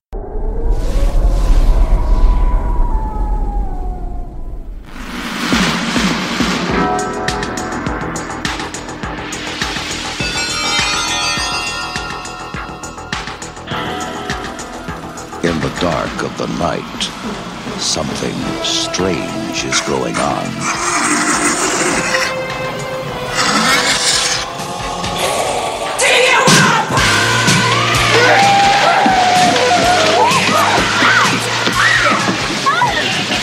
You see that movie, Night of the Living Dead? Sure. They ship those bodies. Well, say hello. The risen from the grave, Mister, there's a hundred of those things out there. How many did you say? A hundred. and now the question is how do we get them back into the ground? Bert, Frank, we have a little problem. Four left, ten right. Ah, ah, that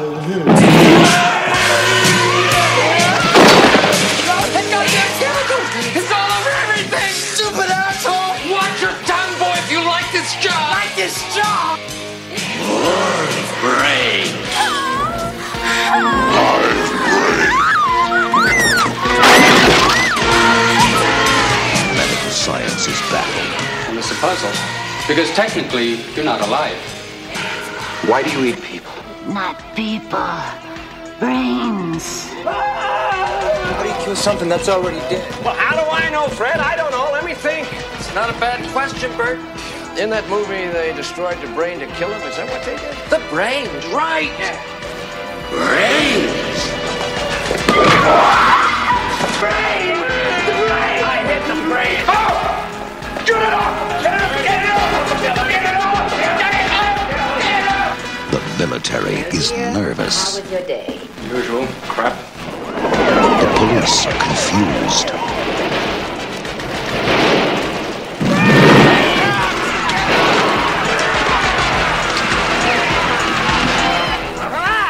Send more cops. It worked in the movie! Well, it ain't working now. Bring the movie line! It's not a bad question, Bert. It's not a bad question, Bert. It's not a bad question, Bert. The return of the living Hello, welcome back to the Literary License Podcast, and we're now discussing Return to the Living Dead from 1985, and starting with Matthew Brockmeyer. What are your thoughts of Return of the Living Dead? Punk rock, yeah. But um, seriously, I got a, the greatest story for this. So when this movie came out, I was uh, in ninth grade, and my poor mother, I was like already a horror freak, already getting into punk rock, and they were showing it at midnight for the world premiere or the the premiere anyway in Baltimore, where I'm where I grew up. And I, I made my mom take me there, and I dressed up like a zombie, and they had a contest, and then all the winners got taken to Edgar Allan Poe's grave after the movie. And my mom put up with all of it, and we we went to the grave, and it was it was just an awesome awesome night, and uh, we still talk about it. It was great. Cool. That's very cool. Cool, And what about yourself, Shanta? What are your thoughts? I love this movie. It's like one of those classic, like hanging out with friends party movies that you just want to watch with people because it's. I feel like it's so much more enjoyable when you watch it with a group of people. And the Cramps, one of my favorite bands, so having the Cramps in the soundtrack just makes the entire movie for me. It's just so much fun. It takes zombie movies and it gets rid of like all the like dark parts of it and just puts the fun in it. I think. I would say 45 Grave is a great band too. Party band. on uh, Return of Living Dead, it's um, it's like Shanta said, it's one of those movies where like we just all you, you, it's it works better when you just get like a bunch of people together and just kind of kind of all have fun watching it together. Um, I had a massive crush on Linnea Quigley growing up, so Yeah. Thi- this movie, this movie, and Night of the Demons and Witch Trap probably were were all and uh, uh, Sorority Babes and the Slimeball Bowl-O-Rama, all massive contributors to that because uh, she's just always like just such a badass in a lot of these. Most of them, most of the time, she's kind of a badass, and she is here too. Uh, Thom Matthews and James Karen have such great chemistry together. Um, and they, they play so well off each other. Uh, Jewel Shepard is fantastic in it too. So it's it's one of those. Uh, and. This is just one of those movies that's just so fantastic and so fun to watch, and it it takes the zombie trope and it uh, and and it adds humor to it. Um, it takes it further than Romero did in Dawn of the Dead. Dawn of the Dead had like a little bit of it, but this one just went full tilt um, into comedy, and it's it still holds up because the humor is just fantastic. I love this movie so much. I love it to love it to death. What about your thoughts, John? I love it. I haven't seen this in years, so I was like literally watching this the other day, going, "Oh my god!" And I was like, "I forgot Tommy Jarvis is in this," and I I just love um, uh, again the humor to it. I love that that it is one of the first films that introduces that concept of brains being this like necessity to kind of to like to take away the pain that these you know these uh, poor souls are, are feeling and it's such a crafty way of getting people and trapping them and keeping them trapped. And and you know the fact that all the zombies are calling more people to eat. I mean i love i love like that whole concept. And i love that um you know it, it starts in very fast in the sense like once that container opens you know hell has been unleashed. And i love like the whole you know the scene where it affects the corpse that's in the freezer. And then it like The half goes- dogs. The, yeah the half the dogs slave and, dogs. and, and just and just the foreman freaking the fuck out, going, "Oh yeah, I, I watched the movie." Because remember, he's like saying, "Oh, we don't know if the movie's real, but like stab it in the brain," you know. And it's like, "Well, that ain't working. What do we do?" And then like at that like that whole scene was hysterical. It's like I would be the same way though. Like, well, well that didn't work. Well, now we're screwed. What do we do now? Um, but yeah, I love I love the film. I love it. I actually want to now watch the the sequels after that too because I, I feel like now I ever need a refresher on those because I was as I'm watching my oh yeah that happened. Oh yeah that happened. Okay now the, the the sequels are very maligned and I think uh, undeservedly so, uh, especially two and three, which well two two two everybody hates or a lot of people hate and i you know i guess it's because it, it, went more into comedy but i've always loved it. It could be because it's the first uh that might be the first zombie movie i ever saw was probably return of living dead part two because it used to air on tv all the time. Um but yeah, I I actually liked them. I watched Return of Living Dead one, two, and three all recently, and I I liked the first three. Uh, I'm gonna have to revisit four and five eventually. And Ellery, if you're listening, uh, I don't I, I don't have very pleasant memories of them, but but even you yourself said they weren't they weren't exactly the best movies. Um, but still, I, I I have a I have a fondness for them that um still like all these years later revisiting them i still love them see i think i mean i i love return of the living dead but i think i the reason why i love it is because i think it has to do with the writing of dan o'bannon Definitely. Dan O'Bannon, I mean, he is one of those fantastic writers. Whether you look at Dark Star or Star Wars, I mean, he did the he did the miniatures. He didn't write for Star Wars. We did all the miniatures for that. Considering that he's a writer, which is kind of bizarre. But one of my favorite movies of his is Dead and, Dead and Buried which I love oh, yeah. that film. Fantastic. Um, you know, a, you know, he wrote the script for Alien, Blue Thunder, Lifeforce, Invaders from Mars, Total Recall, Screamers, Bleeders. I mean, he wrote the scripts for all those movies, yeah. which mm-hmm. are all like classics in their own. And he has a way of like humanizing the horror film. So even though that in in Return of the Living Dead, you have these characters are there should be so far out and they, they basically shouldn't be relatable but you're finding every single one relatable, but yet they all seem very, very real within their, you know, Linnea Quigley is trash and the punk guy, you know, right. um, I forgot what his character name was. But they there are people that were like that, which is back quite in the eighties. Yeah, back in the eighties, I knew you know I hung out. I mean, in college, I was hanging out with people like that, and they you know, and you know they they'd be look like really scary, and then they would come out with like these things like oh you know come up with these like deep theological things. You're like, what the hell did that come from? you know, and but then at the same time being able to capture the older generation that's in the film as well, and keep and keep true to that character, and to be able to have something so horrific, but to balance comedy and horror at the same time that you're watching it and still keep you grossed out at the same time and be able to yeah. balance all that yeah. that is a chore that not hardly anyone ever is able to accomplish very very well yeah and it goes for the special effects when they're ripping people open it's you could take everything as campus you know when they're like oh, send more, you know, send more police officers, and and then they're ripping them apart. You're like, oh, that went for being really funny to being, oh, that's kind of gross. You watch your mouth, son, if you want to keep this job. Yeah. I thought the two of them were the best thing of the whole movie. Just the comedy that they're they're going off each other and they they both you know screwed up and they they inhaled all this stuff and they're just their lives are just going down the shitter throughout the whole movie yeah. and they're they're still just you make you laugh i mean the yeah. one liners you know the, um uh he played in a, a poltergeist too and he always plays yeah. that dry kind of character yeah. I mean, he's such, but he's such a salesman, and you know, yeah. and, it was a, and I think what was the name of that uh, company? What was it? You need, you need a, what was it called? It's going to drive me nuts now.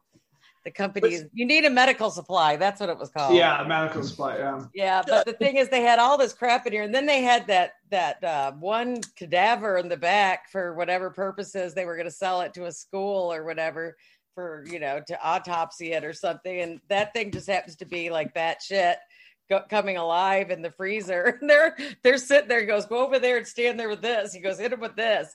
And Yeah. then, you know, Comes he running has at to him. lock the door. You know, there's always that one person that gets pushed into doing something he doesn't want to do. There's part of me that wonder if that was a little bit improv when he's like walking around showing him like, and then we have the whatever here, and because part of it oh. made me laugh because I was like, so funny. I thought it was hysterical because he's just like randomly pulling stuff and be like, oh, that's this, you know, this is the you know the dogs or whatever, like Yeah, the sliced gun. dogs, though, I've never seen anything like that. I'm going sliced Oh no, dogs. no, you, you no, you do you do have those actually. Yeah, yeah, you do.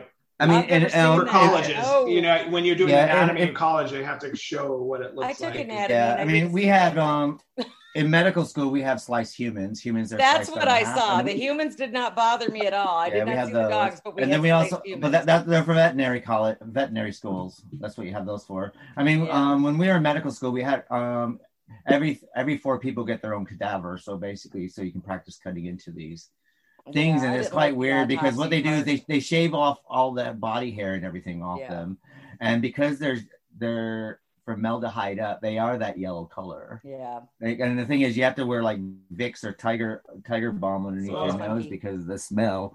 So you, so you go in like hungover on like a Monday morning because they always have like beer beer bust on a Sunday. So then you go to go to school and you like pass the baby's cadaver like Monday morning. Like, uh, I remember one. girl. I remember one semester, my brother brought a dead cat. I mean, it was a cat in a bag with formaldehyde, and he was like, "It's in the garage, so don't open this unless you really want to see a dead cat in a, in a plastic bag." And I was like, "No, I'm good, thanks.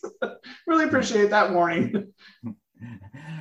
I mean, I quite like the, one of the f- f- funny thing is is that, and the thing is, this is very true that um, when he says that all the skeletons come from India, why do you think they have such perfect teeth? Yeah. And I Oh, that remember line, that, yeah. And I remember that the skeletons that we used to have in uh, medical school in Tulsa, Oklahoma, were all from India. I don't know why. Oh my god.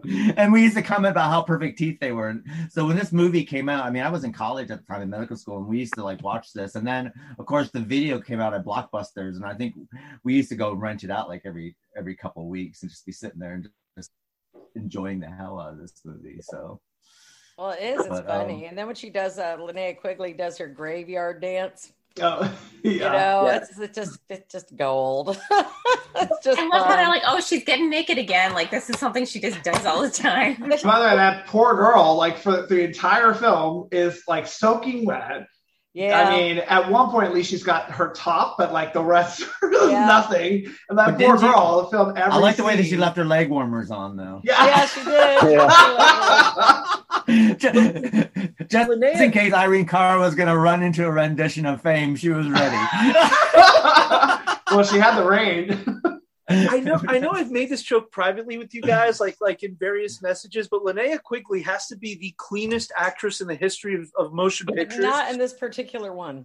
Not in this one, but she's Not always in, this the one. shower. Like every fucking movie she's in, she, she's always in the shower. But Uh, wasn't she not also in Silent petite. Dead, Deadly Night as well? Uh, not in this one, not in Silent Night, Deadly Night, but she's naked in both. But, But but she got her, yeah. I think she got her boobs out in Silent Night, Deadly Night. Didn't did. she when she gets when she gets impaled on the um antlers? doesn't on the deer antlers. Oh, we we right. actually recreated that scene in Deadly Xmas. We had Linnea for uh, for like one day, and we had uh, we had Deron Miller from CKY impale her, uh, dressed as a Killer Santa, impale her on like this tiny little thing of deer antlers that we were able to get our hands on. She's a So little was- bit of a thing. Size, her shoe size is like tiny. four and a half. She's tiny. It's tiny, yeah. Uh, I've met her a couple of times. She's an absolute sweetheart. And uh, the first time I met her, she actually introduced me to David DeCoteau, uh, the director of uh, Puppet Master 3 and all this stuff. She's like, Oh, you got to meet David. You're a filmmaker. You got to meet David. Unfortunately, I, I didn't last in Hollywood that long at that point uh, because that probably would have been uh, solid. I probably could have started writing for him or something. Who knows? But she's she's an absolute sweetheart. Um, and actually, I'm now remembering the scene where Trash gets um, gets kind of devoured by the uh, by the zombies. Yeah. Um, a couple months ago at work, um, I, I work at a I work in um in a restaurant that has a lot of TVs, a lot of games on, and one of the games ended and Return of the Living Dead came on, and I remember turning to the other people and I was like, you know what? Let's not change it. Let's see. Let's see how long it takes for managers to notice that Return of the Living Dead is on. It was on with the captions, and we basically just left it on. And I remember when it got to that scene, there was like this table of teenagers that was sitting watching one of the TVs, And I heard one of the teenagers I was walking by go, "No, no, no!" Because remember, like a minute ago, she was telling him that her uh, her nightmare is like about being like devoured by a bunch of old guys. I'm like, holy shit! It actually kept their attention even without sound on. They were sitting there reading the captions. So this Oh, movie cool. works on that level too. Yeah.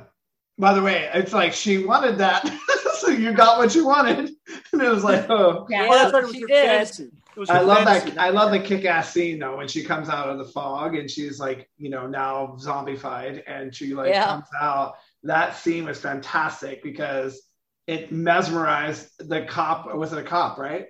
Yeah, the cop Yeah. enough for her to attack him, and then all of them come running and and obliterate them. Basically, Uh, She looks like a little Living Dead, badass, woman, too, though, one with with her the boobs out. You know, brought the town out. There you go. It's like- That'll happen. You know, it struck me. I have to sit there and say though, the the group of people, the group of friends that are in the convertible that we when we were introduced to them, what an oddest group of people to be hanging hanging out with each other, isn't it? I thought that too because you have like kind of the nerdy guy, right? And then you have Valley the girl. girl, the valley girl, right? And then yeah, so it was, I agreed. I thought this is a very interesting uh, like mishmash. It's almost like the brec- Breakfast Club, right? You had the you know and you even had the Tom Cruise look-alike wannabe. yeah. Mhm. It's kind of the same setup as Night of the Demons. Uh, Night of the Demons has like a similar uh, similar group of kids. Um, like like the, like the same like kind of makeup of of, of the uh, the friend group. but they get the backstory for that kind of, so it makes more sense.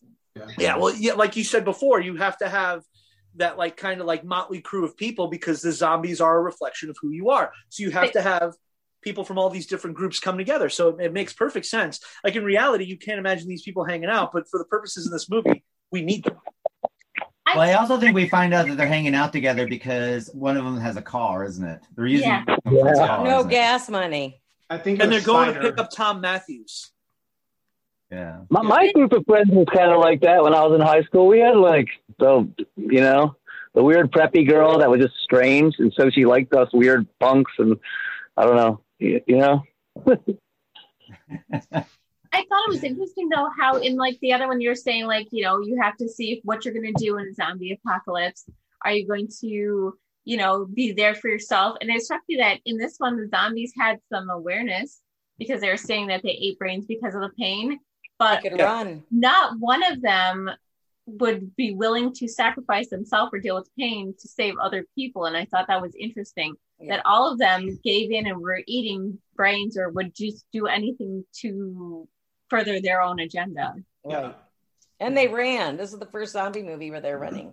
Yeah. But also Right. says that they are eating brains to alleviate the pain that they were for being dead. So Right. like so these Yeah. zombies are walking through and they're actually they're every single step and every single inch of their and every single minute of their life is just pain. Right. I just thought that was interesting that that was, uh, you know, obviously so overwhelming of a motive for uh, that it got rid of any, I guess you would say, humanity in them.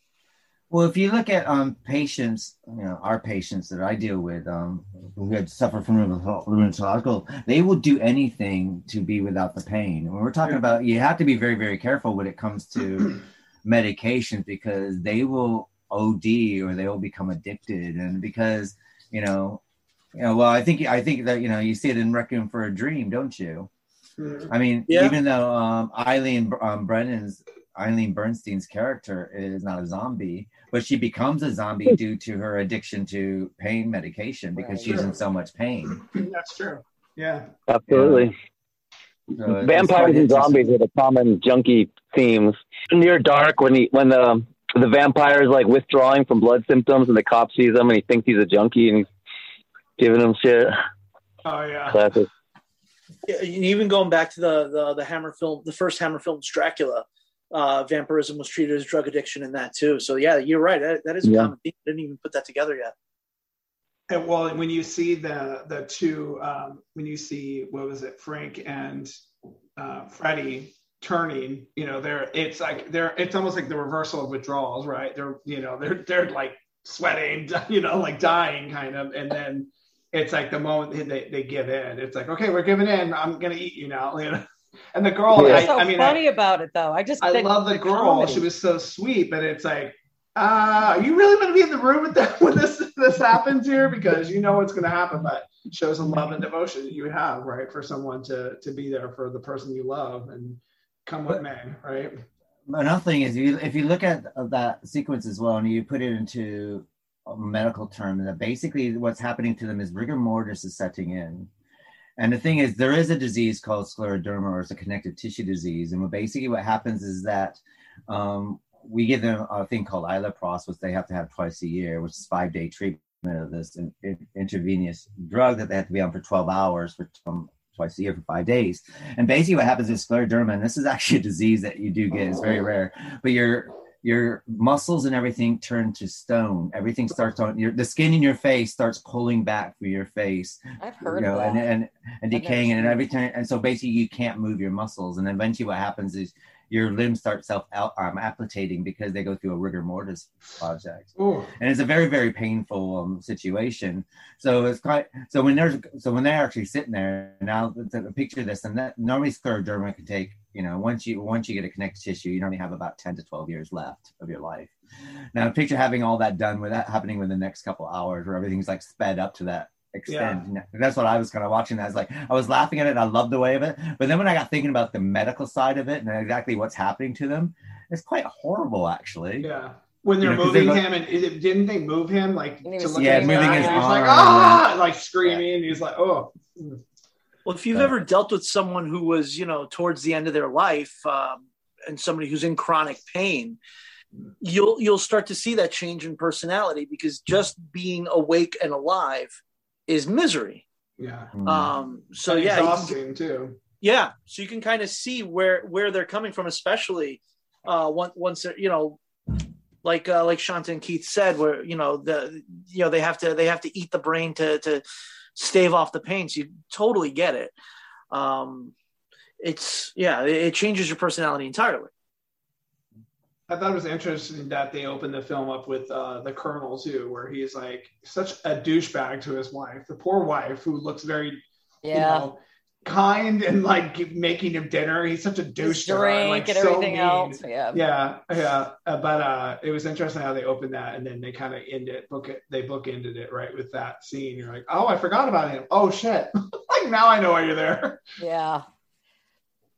I thought it was quite interesting that basically, I mean, this is John Russo. It was um, is the roots of a novel that he wrote, which became Return of the Living Dead. Um, but I thought it was quite interesting. Of course, after the success, two really good friends, success they have a successful movie, and of course they part ways because they can no longer get together. So basically, they both own the rights to this franchise. And I thought it was quite interesting what George Romero did with his side of the franchise, and then what you got with John Russo with his side of the franchise.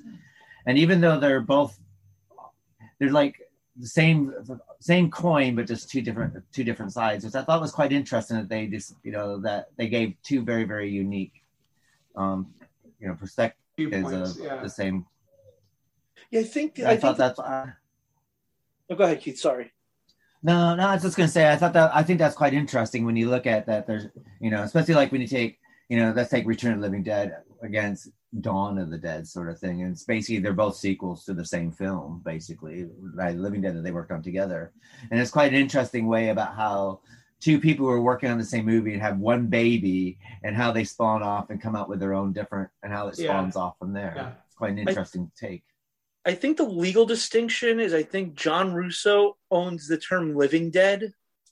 I think that was the legal distinction. Like anything with living dead would be Russo, and that's why Romero was just night of uh, yeah, Day of the Dead, Dawn of the Dead, Yeah. Land of the Dead, Survival of the Dead, Diary Not of the the Dead. living dead. Yeah. Yeah, Sorry. No, no, I was going to say, and it just you could see when you're talking about the divergence. One is if they stop the problem and were able to contain it. The other one is if they were not able to stop it. And it's it's interesting they took those approaches. Like one one took it as it got oh the, the genie's out of the bottle again, right? And the other one is well we really couldn't stop it from happening. It just spread and rolled across the you know the the country and the world, right?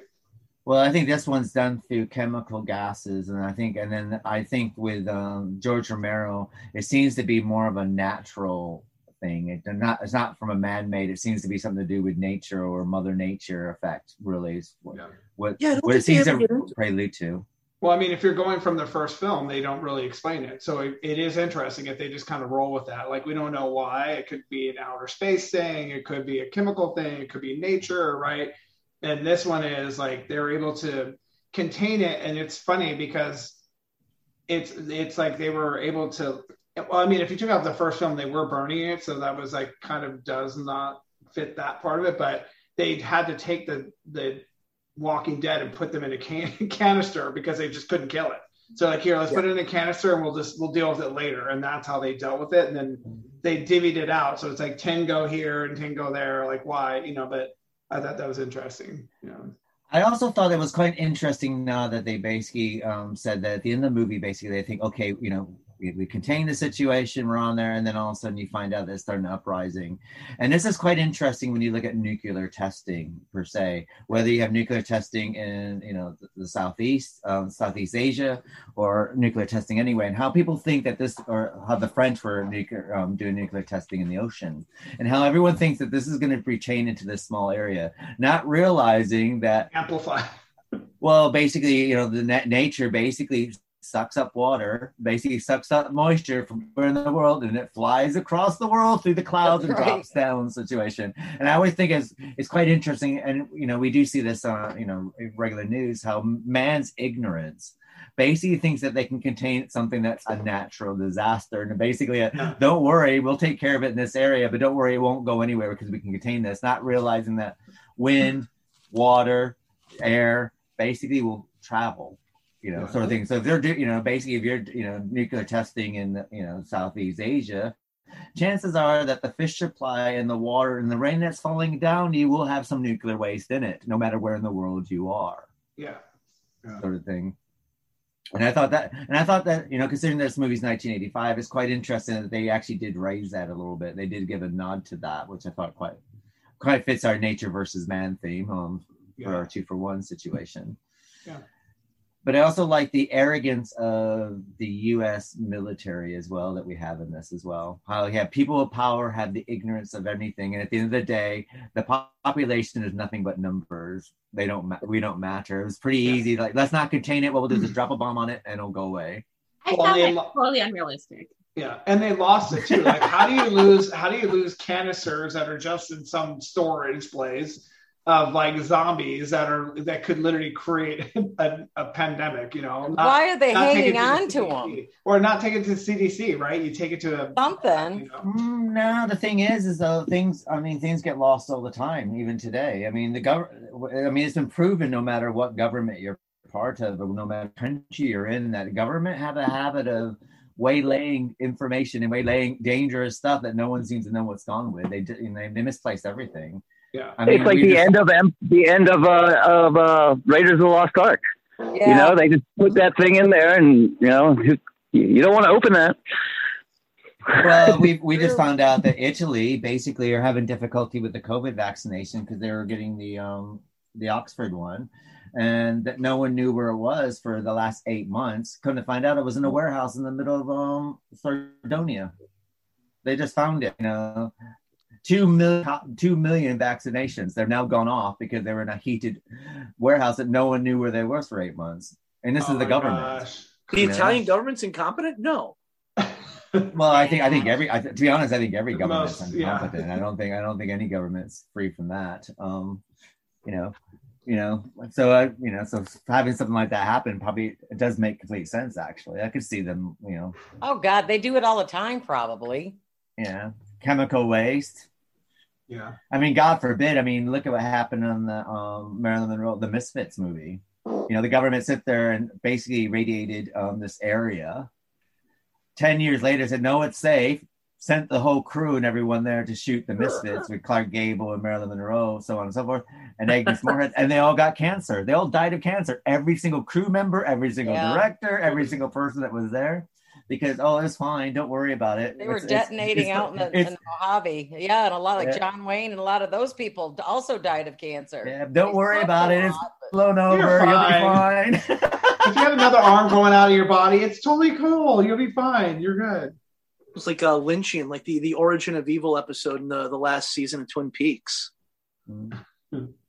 Well, I mean, um, New York State, for instance, um, there's the air brakes in, in where we're from called Watertown, and what happens is the air brakes have been leaking all their stuff into the Black, Black River. River. Yeah. And what's come, what's that, what they're finding out now is um, starting to come out that the area in Jefferson County is one of the highest cancer-ridden areas. You wouldn't know in it, would you? Oh my God. And the air brakes and the air brakes is run by the government. It's not a private company. It was Yeah. a U.S. government facility that were dumping all their Wow. chemical waste into the local river supply. Yeah, I'll give you for instance, my mother had breast cancer, my father had bladder cancer. My uh, uh my brother had to have a kidney removed because of cancer. I mean, this just goes Yeah. on and on and on. So something is up with that shit. Yeah, and Jefferson County has the the highest amount of um, cancer victims in anywhere else in America. Yep. So that tells you, you know, the government. So I thought that with this film was quite interesting that you do get this little bit of a nod that, don't, you know, don't trust the government. The government's not, and I, I, and I quite like that. I like that there's there, there is a social commentary that is being followed through in this movie, which I quite like. Which is, you know, they do it subtly, but it's there, and I that's what I quite like about Return of the Living Dead. That you do get a lot of. The more you watch it, you pick up these little nuances. You know, you know, the same thing about the skeletons come from India. Why do the skeletons come from? Why India? do they have such great teeth in India? It's a question to be Because they don't. Because they don't. You know, I don't. You don't know. I'm gonna look it up. Why I do- would, I would sit, I would sit there and say that probably because most of India um, are they you know they starve to death and they don't live past twenty. Most of them, most of the population. No. I mean, let's be honest. I mean, and to be honest, if they're selling their if they're selling their skeletons, they're not going to be the rich society of India now, are they? No. so, so they probably got Maybe really good don't teeth because they haven't lived past twenty. That's why. Maybe it's because they don't really eat beef. That could be it. What's Yeah. that? They Maybe it's beef that's rotting our teeth. They don't have sugar. They don't. They don't have the luxury of buying Coca Cola. I was gonna say soda. know. soda will do it too. Yeah.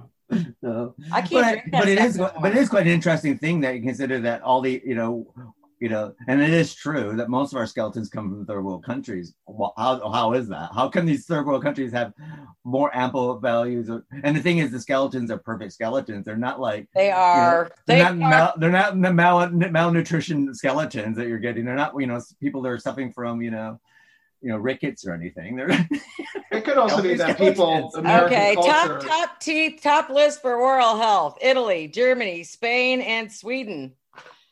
I don't know how Italy gets away with it because when I was there, I learned to chain smoke because that's all they do is smoke in Italy. Everybody they, they have they have free no it's because those countries you just mentioned have free dental that's why Yeah, that's why. Yeah. Um, that makes a difference I haven't smoked in three weeks. Hallelujah.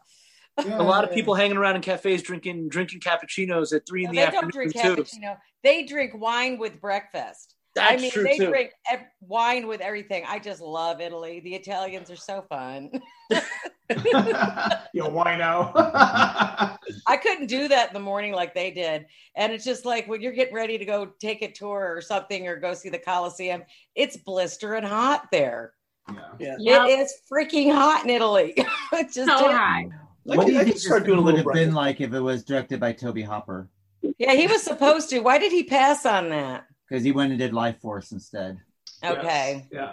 Mm-hmm. It- I think it would have been. i think he wanted to be in england he wanted to be I at think it would have been tweaked a little. I would think it would have been a different movie. It would have been a whole different movie. It definitely would have been a different movie. Yeah. I quite like. I, I think I actually preferred it. I, I'm thinking about it. I don't, I don't think Tobe Hooper would probably done it justice. Really, I think You Dan don't? Well, Dan O'Bannon. The thing is, if you look at what he's directed, like Dead or Buried, and this film, and some of the other stuff that he has directed, he has a very, very unique way of storytelling that basically it has kind of a kind of a documentary feel that he brings with his work. I mean, Dead and Buried does have a like a really weird kind of documentary feel about it. This movie has a, that same kind of feel to it, and some of his other Then again, films as well. Texas Chainsaw Massacre kind of has that documentary vibe to it. It too. does. It Yeah. does. Yeah. So- yeah, but if you, but and if you look at the other stuff he did, like Poltergeist, um, Invaders from Mars, Lifeforce, um, Eaten Alive, he kind of he kind of went away from that kind of Yeah. I suppose. And then for a second, I was going to say it wouldn't have the sense of humor, but then when you look at Texas Chainsaw 2, which came out the next year or a year or two later, that has that that has a sense of humor that I think is on par with this too. I so think that's also generationally things have started to evolve because you went from having like horror to then comedy horror. Like there was a time where even drama had to have comedy, right? Because Mhm. it was like, oh, to tell the story, everything had to be infused with comedy. and so you. There you are take a- parts of Texas Chainsaw, the original, that are pretty funny. I mean, like, look what your brother did to the door. Yeah. I say that all the time, you know? I mean, I was also laughing at Sally because though I mean she's fighting for her life to throw herself out of a window not yet not once but twice. and I Twice, was yeah, like, twice I was the laughing same my movie. ass off. Yeah. I was like, Mr. this poor Reba, girl Mr. is just like Birkenau. tucking and rolling. I told you my brother made the best head cheese. Yeah. Uh, Now, interesting enough, Donald um, Bannon did write the script, but he based it. He based the diseases of the people dying from a disease that he has called Crohn's disease, which would also lead to him writing the alien bursting out of the stomach situation as That's well. true. Oh, It was all based on his Crohn's disease, which is quite interesting. Wow. Is that what he died of? Yeah, he died of Crohn's disease Oh. in 2009. Yeah. I heard it's quite horrible. I know someone that has it. Yeah, it is basically basically you have to get your intestines removed and everything like that. It's Oh, not very pleasant. Yikes. Mm. On that cheerful note. It's interesting you say that because a lot of the zombie stuff goes for the intestines. A lot of the original zombies was always like the midsection and then eventually like the head and the brain and all that. Right. But they did switch up to this one was the brains, which was really funny because everybody says, you know, brains, I eat brains. Well, I mean, But- you'll never something forget brains. That brains. I know, and then you, but they were in, they were actually intelligent zombies because you know they're saying send more paramedics. You know, they knew that they knew enough to that, that they could get more people. So Sorry. And another ode to the punk rock thing. Uh, the Butthole Surfers used images from that movie in their. Um, I don't know if you guys are familiar with the buttholes, but they have Yeah. big screens they would put behind them of of all kinds of shit. People getting sex changes, car accidents, fish swimming, but they'd always have a bunch of Return of the Living Dead zombies showing up on the screen. I have to look them up. I haven't heard of them. Interesting. Oh, Oh, yeah, they're, they're Surfers wild. are Like the. Grateful They have Dead of punk rock. I like Butthole Surfers. I used to watch. I used to watch them in college. I used to go see the. they Why used to didn't I hear about these Oklahoma. guys when I was in college? Where did you go to college? Uh, I was in New Hampshire State. That's why. Too conservative. New Hampshire? I was in the Bible of the Balco Bells, well, they were basically bringing everything through to us. So we got the cure and everything. It was kind of weird. Back back when they were I seeing thought like they two were in the pretty arrows big in the like 90s. that. Oh, they got a Facebook. Yay. Mm-hmm. Another thing that's quite interesting about Return of the Living Dead is one of the only first horror films ever were shown at the Academy Awards, which was shown during the 91st Academy Awards because Really? of James, because of James Cameron's death. They were giving a memorial to him. Oh, like we're just gonna throw it in memoriam. memoriam. Yeah. And they chose this that- instead of that Poltergeist? Yeah, Return of the Living Dead. And it's also been, you know, um, hats have all gone off to Return of the Living Dead through The Simpsons and Yeah. through South Park as well. South Park, yeah, for sure. Yeah, and a there's lot of stuff. And also the British punk thrash quartet Send More Paramedics got their Yep. name from this movie. So Oh my god, didn't that's terrible. and more paramedics.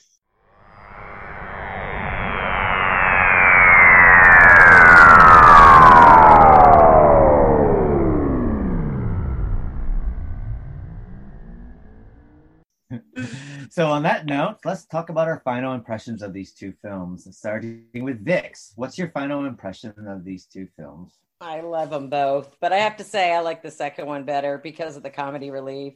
Because uh, no matter how many times I watch the second one, watching those two get sick after they open the barrels, you know, and the shit that ensues after that, it's I, it's just funny. I just I, I laugh at it every time. And I, I the first one, you got. Everybody who likes horror, it's just it's just one of those staples. You have to watch it. I, I won't talk to you unless you have at least once. because it's it's just it's just iconic and it's epic and it's really cool. I've always wanted to go to that cemetery. Now that I know where it is, let's go. What about yourself, Jen? What are your final impressions of both films? I would say it would be a grave mistake not to see both of these films. Yeah. intended. Um, the uh, Night of the Living Dead, like I said, I've seen it six, seven times. Every time I see it, I find something new. Um, it definitely has um, was a foundation for you know these types of films, and as Keith said, it, the divergence of the two separating created the different catalysts to other types of universes that where this would exist. And the Return of the Living Dead. I'm glad I resaw this again. It's been years since I've seen this film, and I love I love that it does have a balance of humor and gore and and horror, and I I love that. I love that films uh, keep you like you know sunk into the film, and you feel like you're along the journey with them in this. And um, definitely, like I said, recommend both of them. And what about yourself, Matthew? Utterly iconic. They changed the culture. They changed the, the world in a lot of ways. And uh, they definitely changed me and made me who I am. And uh, I, their influence is just utterly profound. Great films. And Joe? Um, they they both are uh, like these are two movies like in the in the horror uh, community. It's rare that you find like like people that that are like almost unanimous on anything, and both of these movies are movies that everyone almost unanimously loves. It's very rare to find somebody who doesn't love uh, both of them, and um, it's it's strange because they both they they did both kind of kind of shift the genre in a different way. Um, Night of the Living Dead is the first one to kind of shifted in this direction. But when you hear people talk about zombies now, they always talk about brains, brains, are going to eat your brains, and that was the uh, Return of the Living Dead is the origin of that. So it's it's super cool.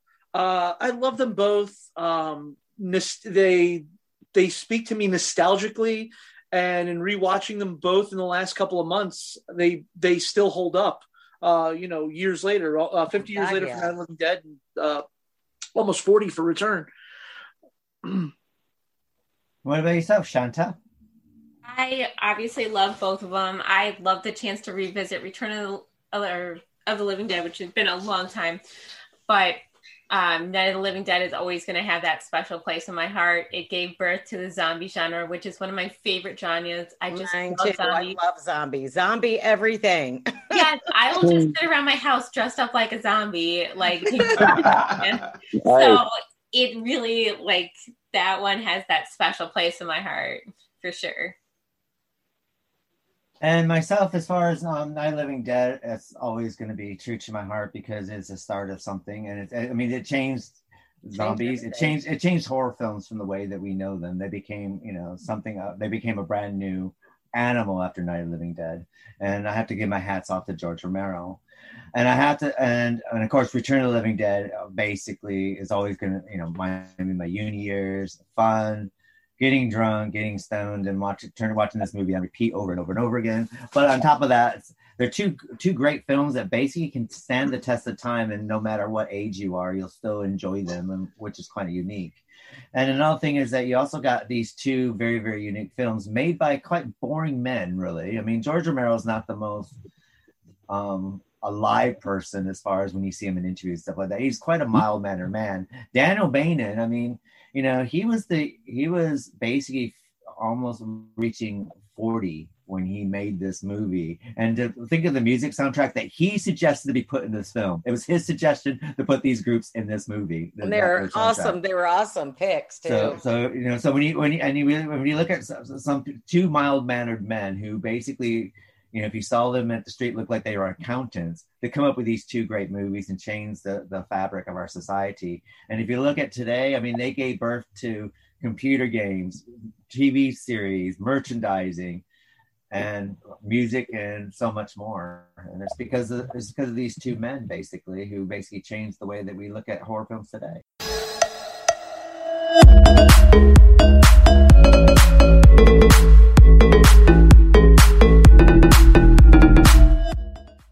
To thank our special guest for joining us, and we hope to have you back again soon, real soon.